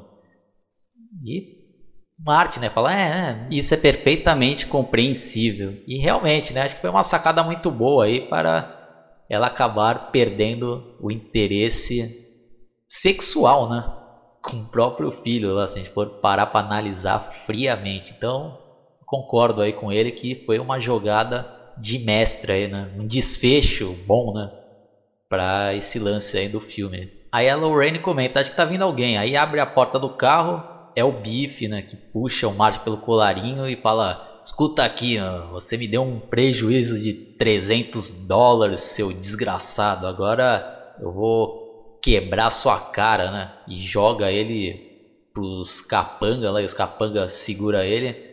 E a Lorraine vai querer se meter lá, ah, Bife, deixa ele em paz, você está bêbado. Aí ele, ah, ora, ora, olha quem está aqui. Aí o Bife já entra lá no carro já, né, pra dar um desamasso nela, força lá. E, ele, ah, deixa ela, seu canalha, o Marty lá, né? Aí os capanga lá não deixa, né? Prende ele e, o cap... e um dos capangas, que é o cara lá do Titanic, lá como já tinha comentado, dá um murro na boca do estômago do Marty. E os caras levam ele lá e prende ele dentro de um porta-malas de um carro. Só que logo em seguida já aparece já, né, o, um dos caras da banda e falou: O que você tá fazendo com o meu carro? Aí o, os capanga lá do beat, é, fica na sua, o criolo. Tipo, até na dublagem eles falam isso. Putz, aí depois já sai do carro a banda inteira, né? Um dos caras fumando, né? os caras já morrem. Mó cara de barra pesada. O cara, oh, quem você está chamando de criolo, né? Aí os caras, oh, não, não, não sei o que lá, e sai correndo, né? Aí os caras da banda escutam, né? O Martin lá de dentro do porta-malas, né? Pedindo ajuda. E o cara vai tentar abrir, ver que tá sem a chave. E o Martin fala: Ah, a chave está aqui dentro, né? E o cara, ah, pode repetir: Ah, as chaves estão aqui dentro. Aí de novo já corta lá para aquela cena no estacionamento. e aparece o George vindo correndo, porque estava atrasado para dar prosseguimento ao seu plano. E ele abre a porta do carro e começa a apontar lá e fala: Tire as mãos sujas de cima dela. Aí ele acaba se ligando que quem está lá dentro do carro não é o Martin, né? É o Biff e ele já fica assustado. Aí o Biff, ah, você bateu em porta errada, McFly, né? Aí a Lorraine, ah, me ajude, George. Aí ele, ah, tire as mãos de cima dela. Aí o. Putz, aí o Biff fica mais nervoso ainda. Ah, você pediu, McFly. Aí ele sai do carro. Aí o George vai tentar dar um soquinho lá, né? Fraquinho na barriga dele. E já toma ali uma chave de braço, né? Já quase já quebrando o braço do George. E a Lorraine, ah, pare, Biff, você vai quebrar o braço dele. Aí de novo a cena já corta lá os caras da banda tentando arrombar o porta-malas e quando ele consegue abrir, o guitarrista lá, ele acaba cortando a mão, né? Aí o Martin sai lá de dentro, agradece os caras da banda e sai correndo lá para o estacionamento. E nisso o Biff continua quase arrebentando o braço do George, e aí a Lorraine vai lá tentar ajudar, né? Largue ele! E o Biff com outra mão dá um empurrão na Lorraine. Aí o George fica furioso e fecha a mão esquerda, dá um cruzado né, na cara do Bife, o Bife cai nocauteado né, no chão. E ninguém acredita, né? nem ele mesmo está acreditando que conseguiu enfrentar o seu carrasco, né, de, que fazia ele de, de marionete né, durante o filme inteiro. Aí depois disso a Lorraine começa a admirar o George, enxergá-lo de outra maneira, acho que conseguiu despertar ali uma paixão nela e ele chega lá falando: Ah, você está bem, né? E ajuda ela a levantar. E todos lá começam também a enxergar o George como o cara que enfrentou e nocauteou o Bife. Então ele já mudou a história dele, né? Mudou a história. O cara que foi sendo zoado, zoado, até que no dia que ele reagiu lá, ele conseguiu reverter a situação pro lado dele, né? Favorável pro lado dele. E o Martin fica feliz, né? Mas ele dá uma olhada na fotografia e vê que não adiantou muita coisa, né? Porque a parte lá que aparece a irmã deles também está sumindo, né? Então ele vê que ainda tem que fazer algo para dois se juntarem lá, né? Aí o Martin sai correndo e vai lá falar com os caras da banda, ah, vocês têm que voltar lá e tocar, porque sem música não há baile, sem baile eles não vão se beijar, eu corro risco. E os caras não entendendo nada que ele tá falando. Aí o, até o, um dos caras fala, ah, mas o Barry cortou a mão e não tem como ele tocar, né? Ele fala, ah, a não ser que você conheça alguém que saiba tocar guitarra. Aí a câmera já foca na guitarra, né, do Martin McFly e... E aparece a cara do Marvin Barry, né, dando uma olhada pra ver se ele tá tocando direito, e ele faz aquela cara assim, né? Acho que o cara tá indo bem, né? E é interessante que os detalhes que eles fazem aí, né? Tipo, eles fazem uns acordes aí que não tá totalmente perfeito, é como realmente se fosse um cara tocando de improviso lá, né? Pelo menos essa é a impressão que eu tenho, né? Aí o vocalista anuncia lá, né? Essa daqui é para os apaixonados aí. Her angel, her angel, you be mine. My darling dear, love you all the time. I'm just a fool, I fully love you with you. E bling, bling, bling. Putz, aí o Martin já começa a errar né, os acordes, que ele já tá começando a ficar fraco, porque ele também dá uma olhada novamente na fotografia e a imagem dele começa a sumir, né?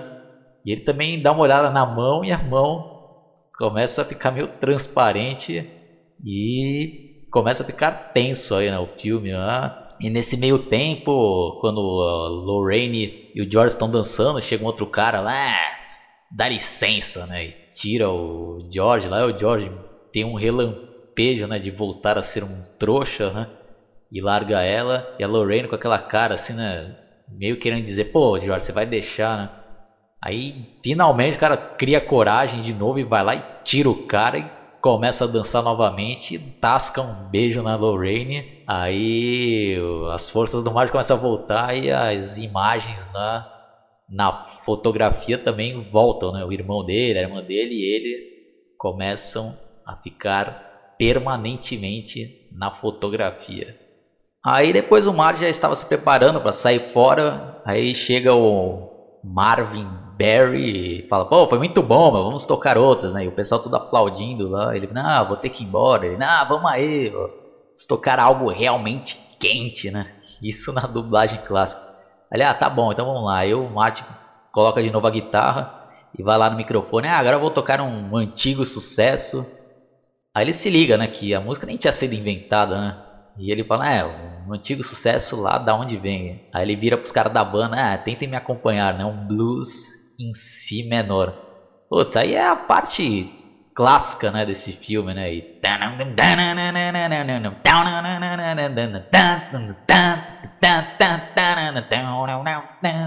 Deep down, Louisiana, close to New Orleans. We're back to in the on the evergreen. The stole the cabin made it from the heart to wood. The living country boy named be Johnny Be Good. Who never learned already what to rock so well. But the play guitar just like a rocking bell. Go, go, bam, bam, go, Johnny, go, go. Bam, bam, go, Go, go. E, putz, é já agitando pra caramba lá, né? O pessoal já tudo dançando lá. Aí já tem outra sacada genial nesse filme, que aparece o, o Marvin indo lá fazer um telefonema e falando, ah, Chuck, aqui é seu primo, Marvin, lembra daquela batida que você estava procurando? Dá uma escutada, aí coloca o, o telefone lá para escutar a banda tocando. E para quem não sabe aí, né, esse Chuck Berry foi o pioneiro do rock and roll, é considerado aí o inventor mesmo desse ritmo, e ele é o compositor dessa música aí, Johnny B. Good. Então, vou até deixar o link aí para quem gosta de, de música, de rock aí, é legal vocês conhecerem aí. E o Martin, né, faz todas as referências a vários guitarristas, né, inclusive o Chuck Berry, aquela dancinha que ele vai tipo indo para frente com o pé assim, né, indo com um pé e outro, tipo, colocando para frente, assim, né? Pela imagem vocês vão saber aí o que, que eu tô querendo dizer. Aí tem referências a Van Halen, né? Fazendo Two Hands, é... Jimi Hendrix, né? Tocando atrás das costas, né? E, putz, aí ele começa a, a exagerar nos solos lá, né? O, o, o Martin McFly, né? Putz, já chutando o amplificador, né? Então, é tipo, ele tá fazendo um resumo da história do rock and roll que vai acontecer, né? Então, uma das ideias aí iniciais né, dos roteiristas, né, até ouvi num documentário eles comentando que eles queriam dar um jeito de fazer que o Martin McFly fosse o inventor do rock and roll, né? Então ele voltando no tempo lá e e tocando essa música aí na frente do Chuck Berry, então isso quer dizer que ele inventou o rock and roll aí, né? Pelo menos nesse universo aí do De Volta para o Futuro. Aí o pessoal fica todo espantado lá, né? Até os caras da banda não entendem, aí ele fala, ah, vocês não estão preparados para escutar isso, mas seus filhos vão amar, né? Aí ele já vai embora, né? Outra coisa que eu esqueci aí de citar é que enquanto eles estavam dançando lá Johnny B. Good, já veio um pessoal lá da classe falar com o George, ah, eu fiquei sabendo que você nocauteou o Bíblia, que tal você se candidatar à presidência da escola? Então já cai naquilo que eu comentei já anteriormente, que às vezes uma ação pode mudar totalmente o futuro de uma pessoa, como foi o caso aí do George. Aí quando o Marty estava indo embora, ele acaba encontrando a Lorraine e ela fala, ah, achei muito interessante, né, sua música, né? Ele, ah, tá. Aí ela, ah, você se importa se o George me levar para casa? Aí o Martin, né, fica até contente. Não, não, claro que não, pô. Tinha uma intuição aí sobre vocês dois. E aí chega depois o George também agradecendo o Martin, ah, nunca vou esquecer os conselhos que você me deu. Aí o Martin, quando tava indo embora, ah, só mais uma coisa aí. Quando vocês tiverem filhos e um deles, quando tiver oito anos, colocar fogo acidentalmente no tapete da sala não sejam muito severos com ele. Aí corta pra cena que o Dr. Brown está fazendo os últimos ajustes lá. E ele fala, né? Ah, droga, cadê esse garoto? Aí finalmente aparece o Martin. Aí o Dr. Brown pô, você não tem noção do tempo. Ele, né? Calma, doutor, eu só tava trocando de roupa que eu não ia voltar com esses ternos caretas, né? Ah, deu tudo certo lá. Meu velho enfrentou o bife, nocauteou ele, nunca tinha feito isso. mostrou a fotinho pro Dr. Brown, o Dr. Brown viu e constatou, né, que a imagem dos três lá tinham voltado e perguntou: "Ah, ele nunca tinha enfrentado?" Ele: "Não, por quê?" "Ah, não, não é nada, não é nada. Vai, vai logo, vamos lá." Aí começou lá das explicações pro Marte, mostrou lá o relógio, o, um despertador que ele colocou lá, que quando começasse a despertar ele tinha que arrancar com o carro e ajustou também lá o, o, a data e o horário que ele ia voltar lá para 1985.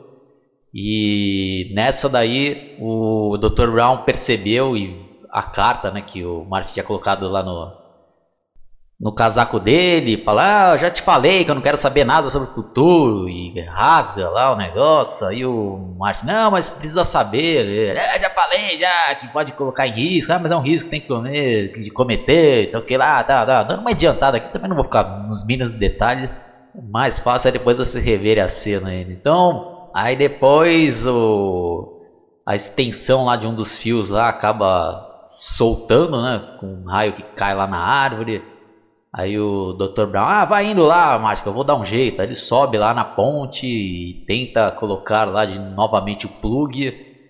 E, e quando ele consegue puxar e colocar o plug lá, solta lá embaixo. Putz, aí ele tem que descer lá embaixo no cabo de aço lá. Isso numa tensão total, né? Que cada vez que o tempo vai correndo, pode perder lá. E quando o Marte está para ligar o carro, o carro começa a pifar e não liga, né? Vai. Parece que nada vai dar certo lá. Um monte de imprevistos estão acontecendo. Aí ele tenta. E o carro não liga lá. Ele dá uma cabeçada no volante e acaba pegando o carro, né? Putz, aí acelera. Aí nisso daí acaba dando certo, né? Que o Dr. Brown consegue ligar lá a extensão exatamente, acaba tomando um choque, e o carro consegue passar no exato momento lá que tinha que passar e a viagem no tempo é bem sucedida. Aí o Dr. Brown lá tudo contente, ah, ah, ah, deu certo, não sei o quê. Aí corta para Rio Valley em 1985, um helicóptero sobrevoando, então já fica bem claro aí que já estamos já na década de 80. E a câmera vai focando num mendigo que está dormindo em um banco lá da praça, coberto de jornais, quando de repente uma batida lá. E a gente vê o DeLorean entrando né, dentro da Assembleia de Cristo lá uma igreja. E o mendigo lá fala malditos bêbados e uma coisa aí que eu acabei lendo em algum lugar eu não, não tive saco depois para conferir mas dizem que esse mendigo aí é o prefeito da década de 50, né, que é mostrado lá em um daqueles cartazes, né? Então, não sei de dizer, então quem tiver saco aí para rever aí e confirmar isso, deixem aí seus comentários. E lembrando é que eu esqueci de comentar que o Martin, quando estava em 1955 lá, prestes a fazer a viagem do tempo lá para voltar para a era dele, ele teve ideia de ajustar lá o relógio para voltar 10 minutos antes né, dos acontecimentos lá para tentarem avisar lá o Dr. Brown para escapar né, do tiroteio lá, do fuzilamento pelos líbios. Né? Então, quando ele vai tentar ligar o carro já em 1985, o carro de novo não pega e nesse meio tempo passa a Kombi, né, com os livros do lado dele, né? Então é uma ideia também bem legal. Aí ele se liga, né? Ah, caramba, tenta sair correndo lá. Aí já aparece novamente o estacionamento do shopping center que se chamava no início do filme lá Twin Pines Mall, que seria dois pinheiros gêmeos. E quem acompanhou aí toda a análise lembra, né, aquela parte que eu falei lá, que quando o Marte volta para 1955, ele atropela lá um dos pinheiros da fazenda do cara, ele acaba influenciando o futuro, né? Então, quando ele volta aí novamente para 85, o shopping lá já tem outro nome, né, que se chama Lone Pine Mall, que é tipo pinheiro solitário lá. Aí tem uma ideia genial né, nessa parte do filme que o Marte está revendo os acontecimentos que ele mesmo tinha participado né, no início do filme e rever o Dr. Brown sendo baleado. E o mais impressionante é que ele se vê ali, né, fugindo dos líbios, né, quase sendo morto e entrando no DeLorean e saindo correndo e fazendo a viagem no tempo. Aí ele se joga lá e vai lá tentar, né, ver o Dr. Brown, né, já chorando, né, oh, cheguei atrasado, consegui salvá-lo. E o Dr. Brown acaba levantando e o Martin não acredita, né? Ele acaba mostrando que estava com um colete à prova de balas e mostra a carta que ele tinha tentado entregar para ele em 1955, né? E o e o Martin falou: "Pô, mas e o que que você me diz aí? Você tinha falado que poderia mudar aí os eventos, que seria perigoso". Aí o Dr. Brown falou, né: "Ah, eu mudei de ideia". Aí depois o Dr. Brown dá uma carona pro Martin, leva ele lá até em casa, e o Martin pergunta, ah, pra onde você vai? Aí o Dr. Brown, ah, daqui uns 30 anos. Aí o Martin, ah, eu devo estar com 47 anos, dá uma olhada lá em mim. Ele, ah, pode deixar. Aí ele vai embora, e o Martin entra lá na casa dele e vai dormir, né? Aí já corta já pro dia seguinte, às 10h28, mostra lá o rádio relógio e ele está novamente todo tronho lá na cama. E ele acorda e diz: Ai, que pesadelo, né? Aí ele vai entrando lá na sala e toma um susto que a sala está totalmente diferente, né? Está mó luxuosa lá, cheio de móveis novos. E ele olha na mesa da cozinha e, e também toma um choque, né? Que vê o irmão dele lá totalmente diferente, usando terno, a irmã dele também, e os dois com outra postura, né? Não aquela postura de derrotados como era mostrado no início do filme. Resumindo, aí é mostrado tanto para o Martin como para quem está assistindo as mudanças que ocorreram, né? Devido é, às ações lá do Martin em 1955, né? Quando mudou todos os acontecimentos lá, a forma de como os pais dele se conheceram e de o pai dele ter enfrentado o GIF e ter ganhado confiança, né? Então já em 85 eles viraram outra família, é, no modo né, de dizer assim, de ser pessoas bem mais confiantes, vencedoras. O irmão dele lá virou outra pessoa, né? Não aquele bobão que é mostrado no começo do filme. O pai dele então nem se fala. O cara já bem mais confiante, a mãe dele também bem mais alegre. E o Biff virou o capacho da família, tendo que trabalhar lá, encerando o carro do George. E o George ainda vai lá e, e dá uma dura nele. Ah, é para dar duas mãos, né? Você já deu duas mãos? Ele, é, quer dizer que é, eu ia começar a segunda mão, né? Então o cara virou um perfeito imbecil, né? Esse bife. Então, essa também é, como eu já falei aí durante todo esse meu podcast, que as ações aí podem transformar o futuro das pessoas, né? Tanto da gente como de outras pessoas, né? Que fiquem a lição, né? Então, tem ocasiões aí que a gente tem que enfrentar e não se acovardar e ter vergonha aí de lutar e mostrar o nosso potencial, né?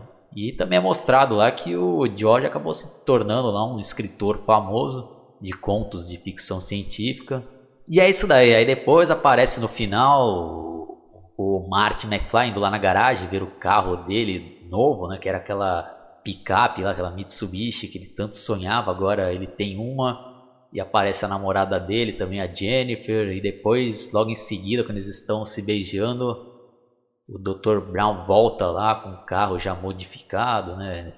E, pegando um novo tipo de combustível, que no, que no caso são lixos, né?